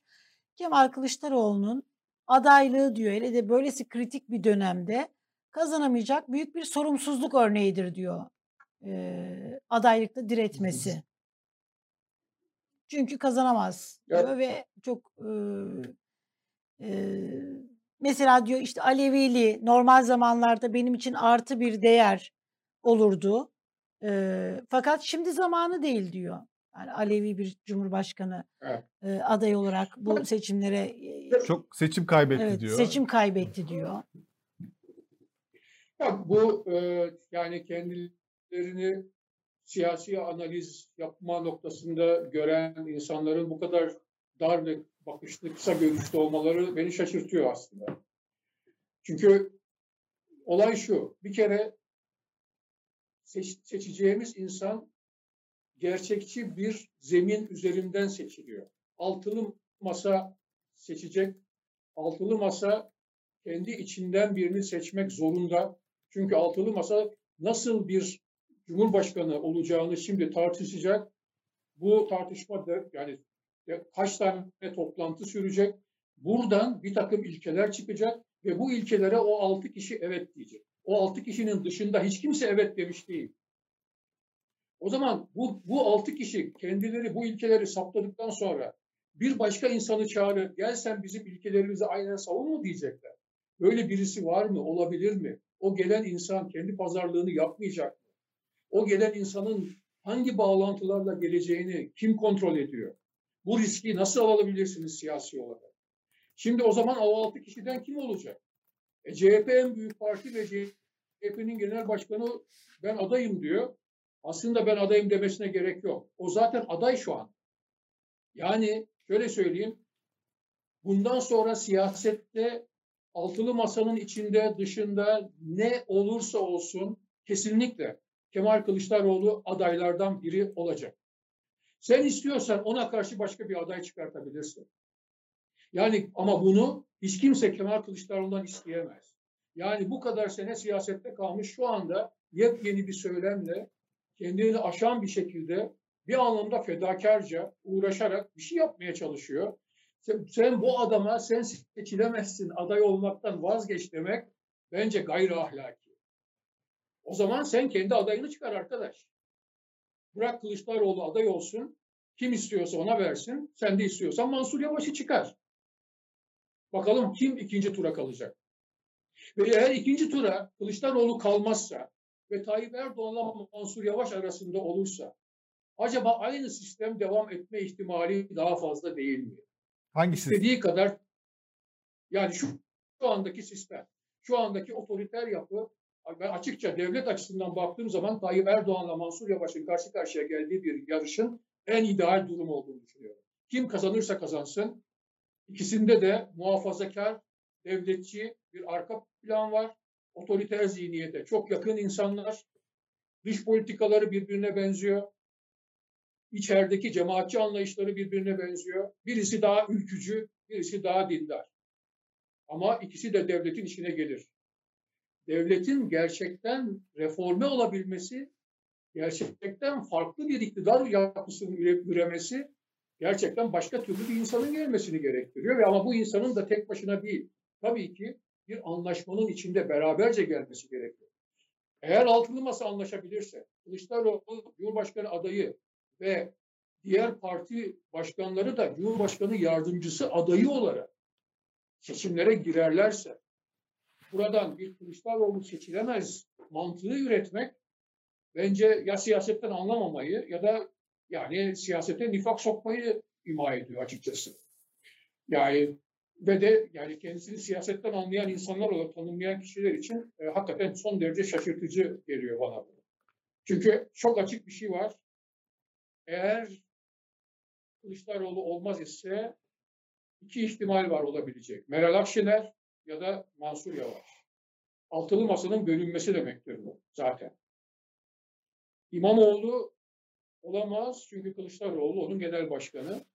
Ee, ve de o Kılıçdaroğlu'nun kararıyla ancak olur. Mansur Yavaş'ın genel Yani- başkanı değil mi? Mansur Yavaş olursa. Ama Mansur Yavaş'ın hasbelkader genel başkanı. Öyle söyleyelim. Hmm. Ee, İmamoğlu en son bizim yaptığımız programda siz Sezen Aksu örneği vermiştiniz. Yani Sezen Aksu olsun o zaman. Yani popülarite ise ölçülen anketlerde Evet. e, Türkiye'deki temel meseleler hakkında e, yani çok böyle herkesi birleştiren bir şey ise e, çok fazla konuşmayan insanlar demiştiniz belediye başkanları için. E, o analizden sonra Ekrem İmamoğlu bir miktar e, geriye çekildi. Kılıçdaroğlu çünkü hani benimle misiniz çağrısı yaptı. Hemen önce aslında Mansur Yavaş da yaptı ama Ekrem İmamoğlu başka mesajlar da vererek e, bir miktar geriye çekildi gibi göründü en azından. E, analiz o analizinizde hala e, sağ ediyor musunuz yani bu anketlerde çünkü Fena hala değil aslında. Mansur Yavaş çıkmaya e, Evet. devam ediyor en önde. Ekrem İmamoğlu Tabii, biraz Yavaş arkada. sorar- Yani Mansur Yavaş sorarsanız Mansur Yavaş cevabı alırsınız. Çünkü Mansur Yavaş cevabı vermenin hiçbir riski yok. Hmm. Yani hiçbir fikrini bilmiyoruz esas olarak. İşte devletle çok iyi geçineceğini biliyoruz. Yani e, etraf ona ne söylenirse onu yapma ihtimalinin kuvvetli olduğunu da biliyoruz açıkçası. Yani öyle bir kişilik, bir siyasi kişilik yok önümüzde. Yani alıp götürecek olan, kendine has fikirleri olan, sürükleyiciliği olan bir lider tipi yok. E o zaman biz bu adamı niye seçiyoruz? Sorun çıkmasın diye seçiyoruz. Risk almamak için seçiyoruz. Yani Mansur Yavaş'a verilen oylar aslında negatif oy. Olumlu bir şey seçemediğin ölçüde ya da risk almak istemediğin ölçüde kaydığın bir yer. Ama dediğim gibi şu anda Sezen Aksu çıksa ve Türkiye'nin e, güvenilir 3-4 tane e, saygın insanını değişik alanlarda işte ekonomide dış politika saygın insanını kendi yardımcısı olarak deklare etse ve ben buna adayım dese sırf magazin olarak alınsa bile ilk yapılan kamuoyu yoklamalarında bence yüzde yirminin üzerinde oy alır. Çünkü insanlar bunun normal olduğunu biliyor, hissediyorlar. Normal olan normal olan bir şeyin önünün açılması insanların hoşuna gidiyor. Ve eğer Sezen Aksu hakikaten burada ciddiyse hakikaten Mansur Yavaş'ı da geçecektir. Ama iş o değil. İş siyasetin içinden siyaseti devam ettirecek olan birinin seçilmesi. Yani çok açıkça şunu söyleyelim. Seçilecek Cumhurbaşkanı sadece Türkiye'yi yönetmeyecek. Altılı masayı da yönetecek. Yönetmeye devam edecek altılı masayı. Bütün bir iktidar boyunca. Aynı zamanda devleti de yönetecek. Ve devleti devlete mahkum olmadan yönetmesi gerekiyor. Bütün bunları kim becerebilir diye bakmamız lazım. Ve altılı masayı yönetmek insanların hiç üzerinde durmadıkları bir şey ama belki de en kritik şey.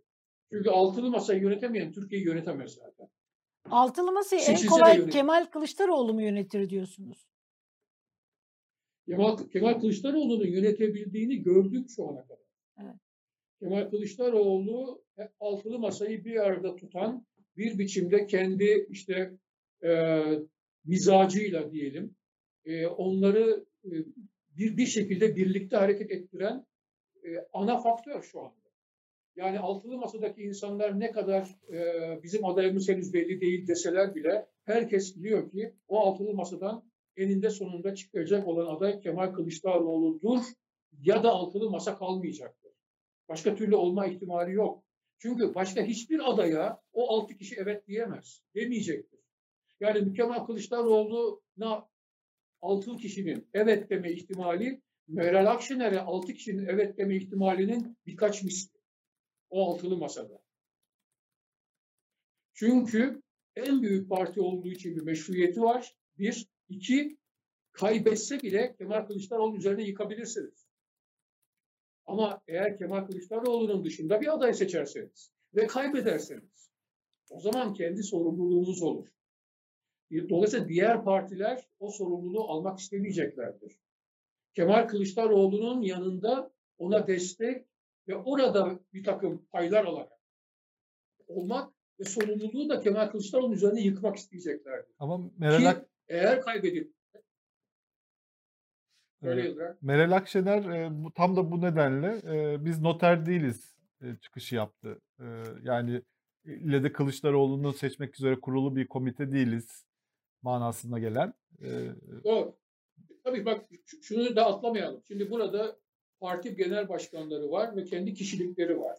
E tabii ki biz noteriz diyecek hali yok ve dememesi lazım. Yani Meral Akşener'in bunu demesinden daha doğal bir şey olamaz. Siyaseten bütün parti başkanlarının biz noter değiliz demesi lazım. ama noterler öyle Ama mi?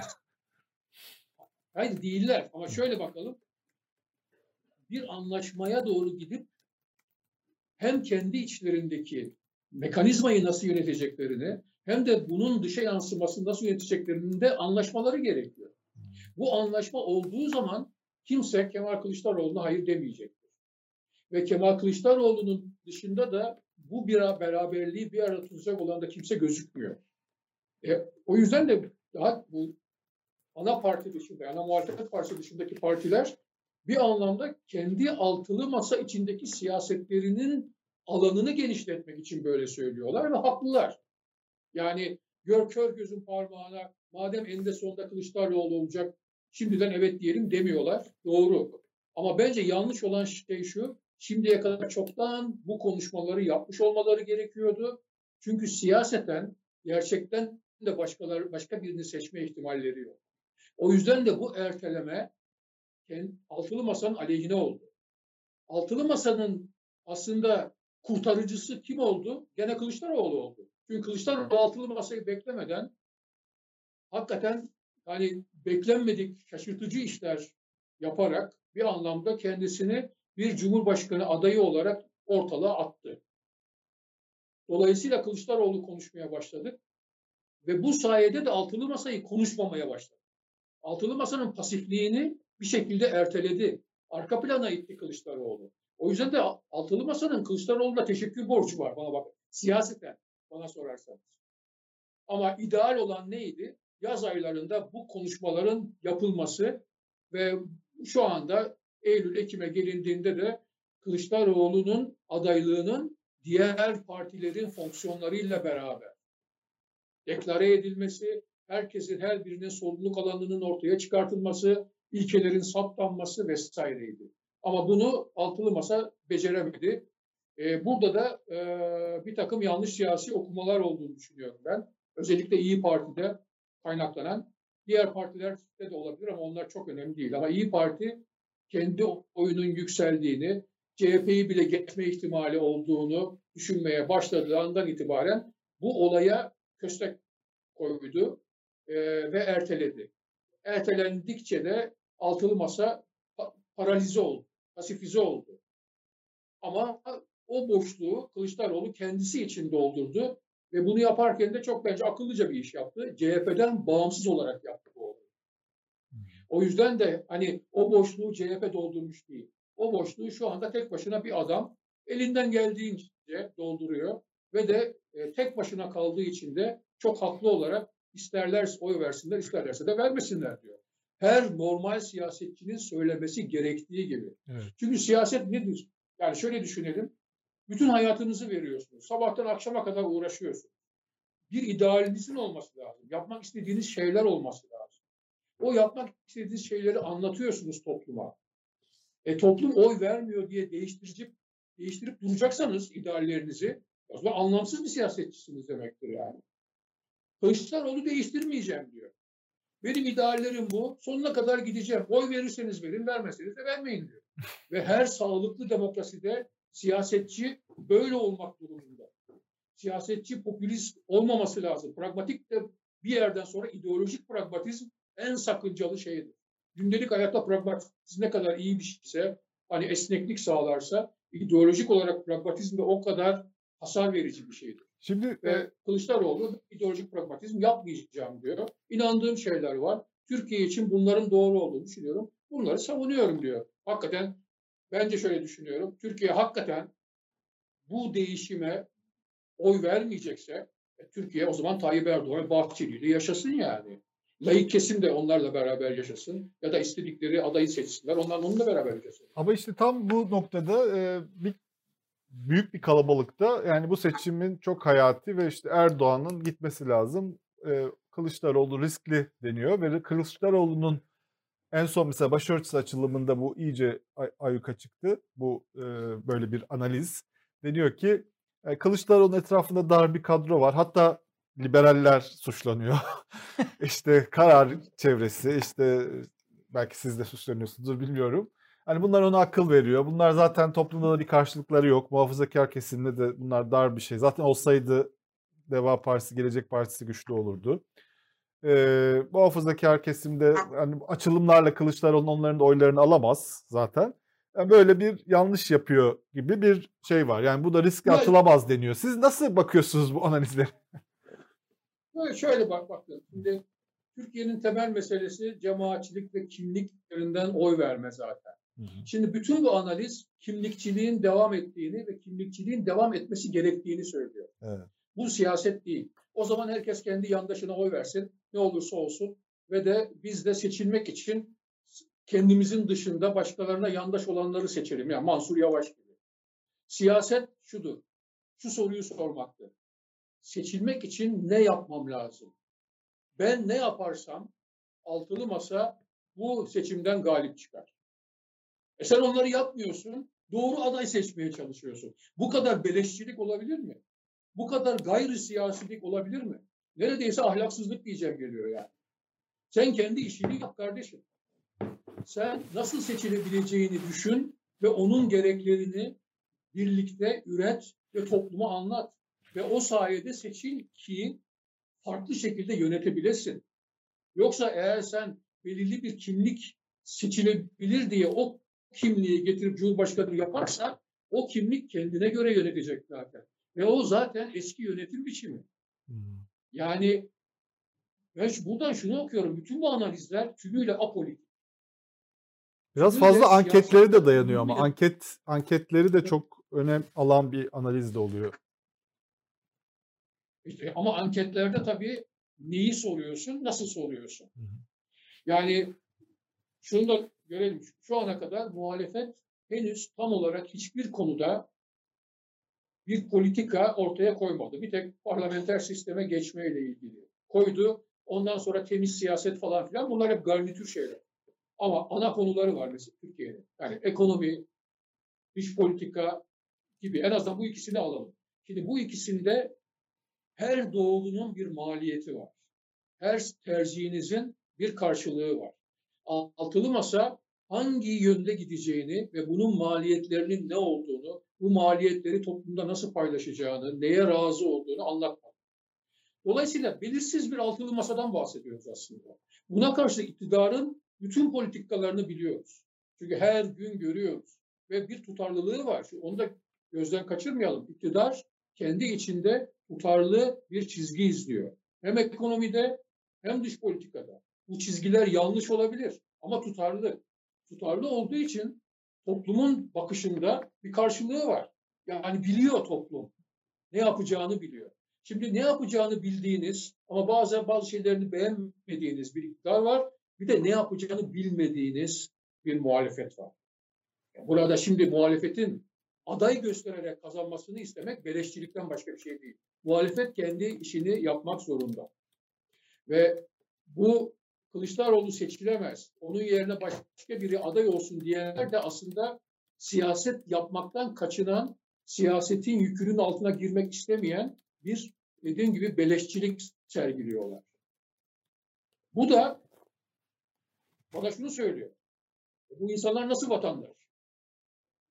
Çünkü vatandaşlık eğer demokrasiden bahsediyorsak o siyasetten küçük de olsa bir pay almayı ve bir sorumluluk taşımayı gerektiriyor. Yani her vatandaşın şu anda eğer muhalifse muhalefet siyasetinde bir sorumluluğu var. E bu arkadaşlar o sorumluluğu taşımak istemiyorlar. Sadece gelsin diyorlar. Herkesin oy vereceği. O zaman Sezen Aksu'nun gelsin hakikaten. Çünkü ben şunu da söyleyeyim çok açık yani burada söyle, söyleyeceğim yani şimdi. Eğer ben yani sonuçta çok belli ki ben muhalefete oy vereceğim.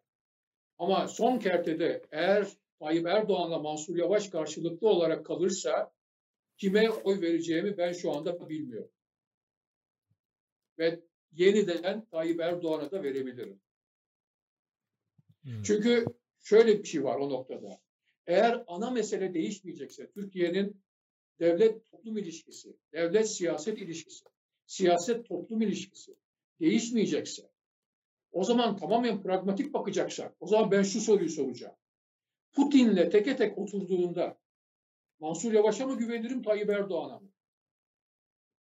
Ve çok açıkça ben Tayyip Erdoğan'a güvenirim. Kılıçdaroğlu Tayyip Ama Erdoğan. Ama Kılıçdaroğlu mu Tayyip Erdoğan mı diye sorsaydım Kılıçdaroğlu'na güvenirim. Putin'le baş başa oturduğunda. O evet. da insanlarda da o... Çünkü or- Efendim? Dış politikada da e, o hissi tam muhalefet vermiyor. Yani en son Amerika gezisi de böyle çok başarılı olmadı diyelim. Evet. E, yani dışarıda da e, bir bir sonraki bir sorumuz daha var çünkü birkaç sorumuz kaldı sizle evet. konuşacağımız vaat ettiğimiz. E, dünyada da e, bir e, işte bu Ukrayna Savaşı'ndan sonra e, Cumhurbaşkanı Erdoğan'ın e, bir şeyi arttı. Dedi itibarı arttı ve Batı'da da Amerika'da da artık o kadar çok ona karşı sesler yükselmiyor. Bazı kapılar açılmaya başlandı. Hatta Kılıçdaroğlu'nun gezisinin Amerika gezisinde Kılıçdaroğlu'na kendisi başvurmadıklarını söylüyorlar ama fazla ilgi gösterilmesinin sebebinin de bu olduğunu söyleyenler de var, iddia edenler de var. Yani dünyanın yeni bir duruma geldiği ve muhalefetin artık o kadar da çok dünyadan Türkiye'deki muhalefetin o kadar da şey olmadığı, ilginç bulunmadığı söyleniyor. Yani Erdoğan'la da yola devam edilebileceğini düşünen bir şey olduğu düşünülüyor. Siz ne düşünüyorsunuz bu e, Türkiye'deki dünyadaki ya, siyasetin kere, Türkiye'deki siyasete ben, yansımaları ile ilgili? Ben Kılıçdaroğlu'nun çok ısrarcı olmadığını sanıyorum. Bu Amerika'daki siyasilerle görüşmekte. Çünkü bu ona büyük bir ayak bağı olabilirdi. İcazet alma vesaire. Yani e, bir muhalefet liderinin seçimlerden önce işte bir Amerika turu yapıp kapalı kapılar ardında görüşmeler yapması e, çok hoş bir şey değil yani. Sonuç olarak yani bunu e, muhalefet seçmeni de çok fazla beğenmeyecek. E, Kılıçdaroğlu başka bir şey yapmaya çalışıyor. Ne kadar tutar bilemiyorum. Göle maya çalmak gibi bir şey bir anlamda. Yani bir tür siyaset üstü pozisyon arıyor. Yani dünyanın değişimini, işte e, farklı yöne gitmesini temel alıyor ve buradan giderek de Türkiye'ye yeni bir vizyon çıkaracağını söylüyor. E, enteresan bir şey yaptı. Hep Türkiye'lilerle görüştü orada. Evet. Yani dünya vatandaşı olan Türkiye'lilerle. Yani şu mesajı da veriyor olabilir Kılıçdaroğlu. Eğer biz kazanırsak bütün bu arkadaşlar Türkiye'de olacak. Yani hepsi olmasa bile ben inanıyorum bir bölümü Türkiye'de olabilir. Yani Türkiye'nin dünyaya entegrasyonunu kolaylaştıracak bir açılım gibi düşünülebilir. Diğer taraftan baktığımız zaman e, tabii ki esas mesele Rusya. Yani Rusya, Ukrayna ve de Türkiye'nin Rusya ile ilişkisi daha hala seçimlere 8 ay var ya da 7 ay var. E, ve de bu 7 ayı riske atmak istemeyen bir Amerika Birleşik Devletleri var. Neyin ne tarafa gideceği hiç belli değil. Yani çok katastrofik şeyler de olabilir. Beklenmedik e, e, kötü olaylar da yaşayabiliriz. Ve Batı'nın Türkiye'ye ihtiyacı var kesinlikle. Türkiye bunun farkında ve böyle bir durumda Türkiye'deki hükümetle herhangi bir şekilde saçma sapan nedenlerle de olsa yani pürüz yaşamak, küçük şeyler yüzünden pürüz yaşamak kimsenin istemeyeceği bir şey. Ee, hatta bence Türkiye'deki muhalefetin de istemeyeceği bir şey. Çünkü bu yeni ilişkiler çok kalıcı ilişkiler haline dönüşebilir Amerika ile ilişkiler. Rusya'nın ne yapacağı belli değil. Türkiye-Amerika ilişkilerinde yeni bir dönemeç açılabilir. Ee, ve de Türkiye'nin lehine bir takım gelişmeler olabilir. Ve bu gelişmeler sadece bu hükümetin değil, yani bunlar Türkiye, tüm Türkiye'nin içine yarayacaktır. Onun için e, Amerika'nın burada iç siyaset, Türkiye'nin iç siyasetine çok fazla bulaşmak istememesinde ben çok normal karşılıyorum. Böyle bir olay varken eğer Rusya'nın işgali meselesi olmasaydı ve Kılıçdaroğlu şu anda oraya gitseydi e, bence çok daha farklı olacaktı. Kılıçdaroğlu çok ilginç bir kişilik olarak belki de oraya buraya davet edilecektir diye düşünüyorum. Evet. Biz son olarak bu Rusya'ya Rusya'nın Türkiye'deki seçimlere müdahale ettiği, işte ak, iktidara bir işte Akkuyu üzerinden bir para desteği geldi ve bunun iktidar elini rahatlattığı söyleniyor. Cumhurbaşkanı da bu jestlerin karşılığında sık sık Avrasya Şangay zirvesine gitti. Tekrar bir işte o tarafa yine gitti Asya ülkelerine ve Putin'le Putin'i savunan açıklamalar yaptı Ukrayna meselesinde. buradaki gidişatı nasıl değerlendiriyorsunuz? Burası bu pragmatik mi, ideolojik bir yön değişikliği mi?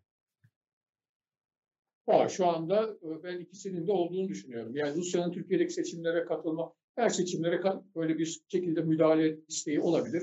Yani az veya çok yapabilirdi. Yani sosyal medya buna çok müsait ama bunun çok önemli bir faktör olduğunu düşünmüyorum. Türkiye bu anlamda çok daha az etkilenebilir bir ülke. Çünkü çok daha siyasallaşmış bir ülke. Yani batılı ülkelere göre daha siyasi bakıyor herkes e, olaya. Özellikle Kürtler, özellikle muhafazakarlar hemen hemen hiç etkilenmeyeceklerdir bu işlerden. Belki kesin bir, bir miktar ama önemli değil bence. Diğerinin Rusya tavrı tabii pragmatik bir taraf bir tür koz, e, batı karşısında bir koz, pazarlık gücü. E, bu sayede e, petrol sıkıntısı çekmiyoruz. E, bu sayede e, net 90 rakamımız, e, hafta rakamımız e, Merkez Bankası bilançosunda giderek büyüyor. Nereden geldiği belli olmayan bir para var. E, o para sayesinde bütün bu sosyal yardımları yapıyor. Ülke, devlet ya da neyse hükümet. E, bütün bunlar çok avantajlı şeyler. En son Putin şimdi Trakya'da işte e, bir hub yapalım, enerji hub'ı yapalım falan filan demeye başladı. Yani e, Akkuyu var falan filan yani. Şimdi bütün bunlar Türkiye'nin para harcamadan e, nemalandığı bir takım e, ürünler üretiyor karşımıza. Ve Türkiye'nin tabii ki e, bunlardan bir nebze yararlanmaya çalışması çok doğal. Bütün bunları yaparken çok kötü bir dış politikada izlemedi. Yani Rusya-Ukrayna meselesinde açıkçası e, onu da teslim etmek lazım. E, Ukrayna'nın yanında duruldu. Kırım ilhakına karşı çıkıldı. İlkesel konuların hepsinde Batı gibi davranıldı. Ama pragmatik konulara geldiğinde de e, ara yollardan geçildi. Onlar seçildi. Şunu da söyleyeyim, Batı da bundan memnun bence. Hmm. Batı da bir tür ara köprü bulundurmaktan memnun. Çünkü Batı'nın kendi konuşmak istemeyeceği bazı şeyleri Türkiye'ye konuşturmak istemesi mümkün ileride. Putin karşısında. O yüzden de Türkiye'nin böyle bir ara gri bir aktör olarak kalmasından memnunlar. Ama Türkiye'de bir şey daha oluyor. Ee, özellikle bu e, İbrahim Kılıç'ın çok ilginç bir e, konuşması oldu bildiğiniz gibi. Yani e, Rusya'nın bir tür böyle etiklikçi, adaletçi bir idol e, dünyaya bir yeni e, reform e, planı sunma e, idealizmi içinde olan bir ülke gibi e, ve de hani işte e, Putin'in bunun taşıyıcısı olarak sunulması falan e, bu bayağı mizahi bir şey. Yani İbrahim Kalın kendini o noktada nasıl e, gördü bilemiyorum. O noktaya nasıl düşürdü diyeceğim ama demek istemedim açıkçası ama öyle bir şey. E, ama ben bunu mesela son dönemdeki bazı emekli generallerin söylemleriyle falan da birleştirdiğim zaman şunu düşünüyorum. 28 Şubat'tan beri gelen bir ana damar var. Yani o zaman bildiğimiz gibi Rusya, İran, Türkiye üçlemesinden bahsediyordu bazı generaller. Batı dışında Türkiye'ye dünya konjonktüründe bir yer açıldığını düşünen ve Türkiye'nin buna talip olmasını isteyen dengeleri, denge politikası sayesinde bunun mümkün olduğunu düşünen insanlar var. Bu insanlar hala mevcut ve bunlar Türkiye batıdan kopmasını bir günde yani bir tür hani işte Şangay şemsiyeti altında falan farklı bir yere doğru gitmesini e, hayal ediyorlar belki. Ama bu bunun bir hayal olduğunu zaten hani Ruslar söylüyor. NATO'dan çıkmadan hani bu mümkün değil. Ama bunun hayal olduğu bir başka şekilde de belli. Çin esas olarak aslında dengeyi kuran aktör şu anda. Yani bir tarafta Amerika var, diğer tarafta Çin ve Rusya var değil. Bugünün dünyası. Çin kendi başına duruyor. Ve Çin'in olmadığı bir doğu batı dışı dünya e, Türkiye'nin hakikaten e, üçüncü dünya ülkesi olması demek. Hem özgürlükler açısından, demokrasi açısından hem de ekonomi açısından, refah açısından. O yüzden de e, bütün bunların e, çok böyle hani gidecek bir yolu yok bu tür ideolojik e, bakışları. Ama o damarın da olduğunu görmek lazım. Bu bir duygu, onu da söyleyeyim. Bu bir düşünce de değil bence. Yani İbrahim Kalın'ın ağzından çıkınca bir düşünceymiş gibi geliyor kulağa ama o düşünce bile bir idealizmden, bir duygudan bahsediyor. Türkiye'de çok köklü bir Batı karşıtlığı var. Osmanlı'dan beri gelen ve bunun e, özellikle hem layık hem muhafazakar kesim kökleşmesi, bir şekilde bir ortak damara e, dönüşmesi e, zaman zaman böyle suyun üzerine çıkan, zaman zaman e, karşımıza çıkan bir e, hani ütopik arayış olarak e, gözüküyor. Ama e, yorumlamak gerekirse bunun bir Rusya hayranlığından ziyade esas özünün Batı karşıtlığı olduğunu görmek lazım. Evet. Evet. Çok teşekkür ediyoruz. Çok teşekkürler. Etienne Bey, iyi ki geldiniz, katıldınız. Rica ederim. Ee, Kolay gelsin. Sağ olun. Sağ olun. Çok teşekkürler. Evet, çok Etienne Mahçupyan işte bu yüzden Etienne Mahçupyan çok ufuk açıcı bir evet. şey bir programda. Çok cesurca e, yorumlar. E, güzel bir program oldu. Ben çok böyle istifade ettim. İzleyicilerimiz açısından evet, da böyle olmuş. Aldık. Biz keyif aldık. Dinlerken. Evet, evet. Yarın bizim program konuğumuz Gazete Pencere Genel Yayın Yönetmeni Yavuz Ohan bizlerle Hmm. birlikte olacak. Bir gazeteci gazeteci konuşacağız yarın Evet, burada. Çok, çok Evet. key- sohbetimiz Gazeteleri çok birlikte keyifli. evet çok keyifli. Gazeteleri hatta erken de alalım. Olur tabii. Ee, gazeteleri Beraber birlikte okuyalım. Evet. Yarın yine aynı saatte bizler buradayız. Yavuz Ohan da olacak bizlerle birlikte. Sizler de burada olursanız seviniriz. Görüşünceye kadar kendinize iyi bakın.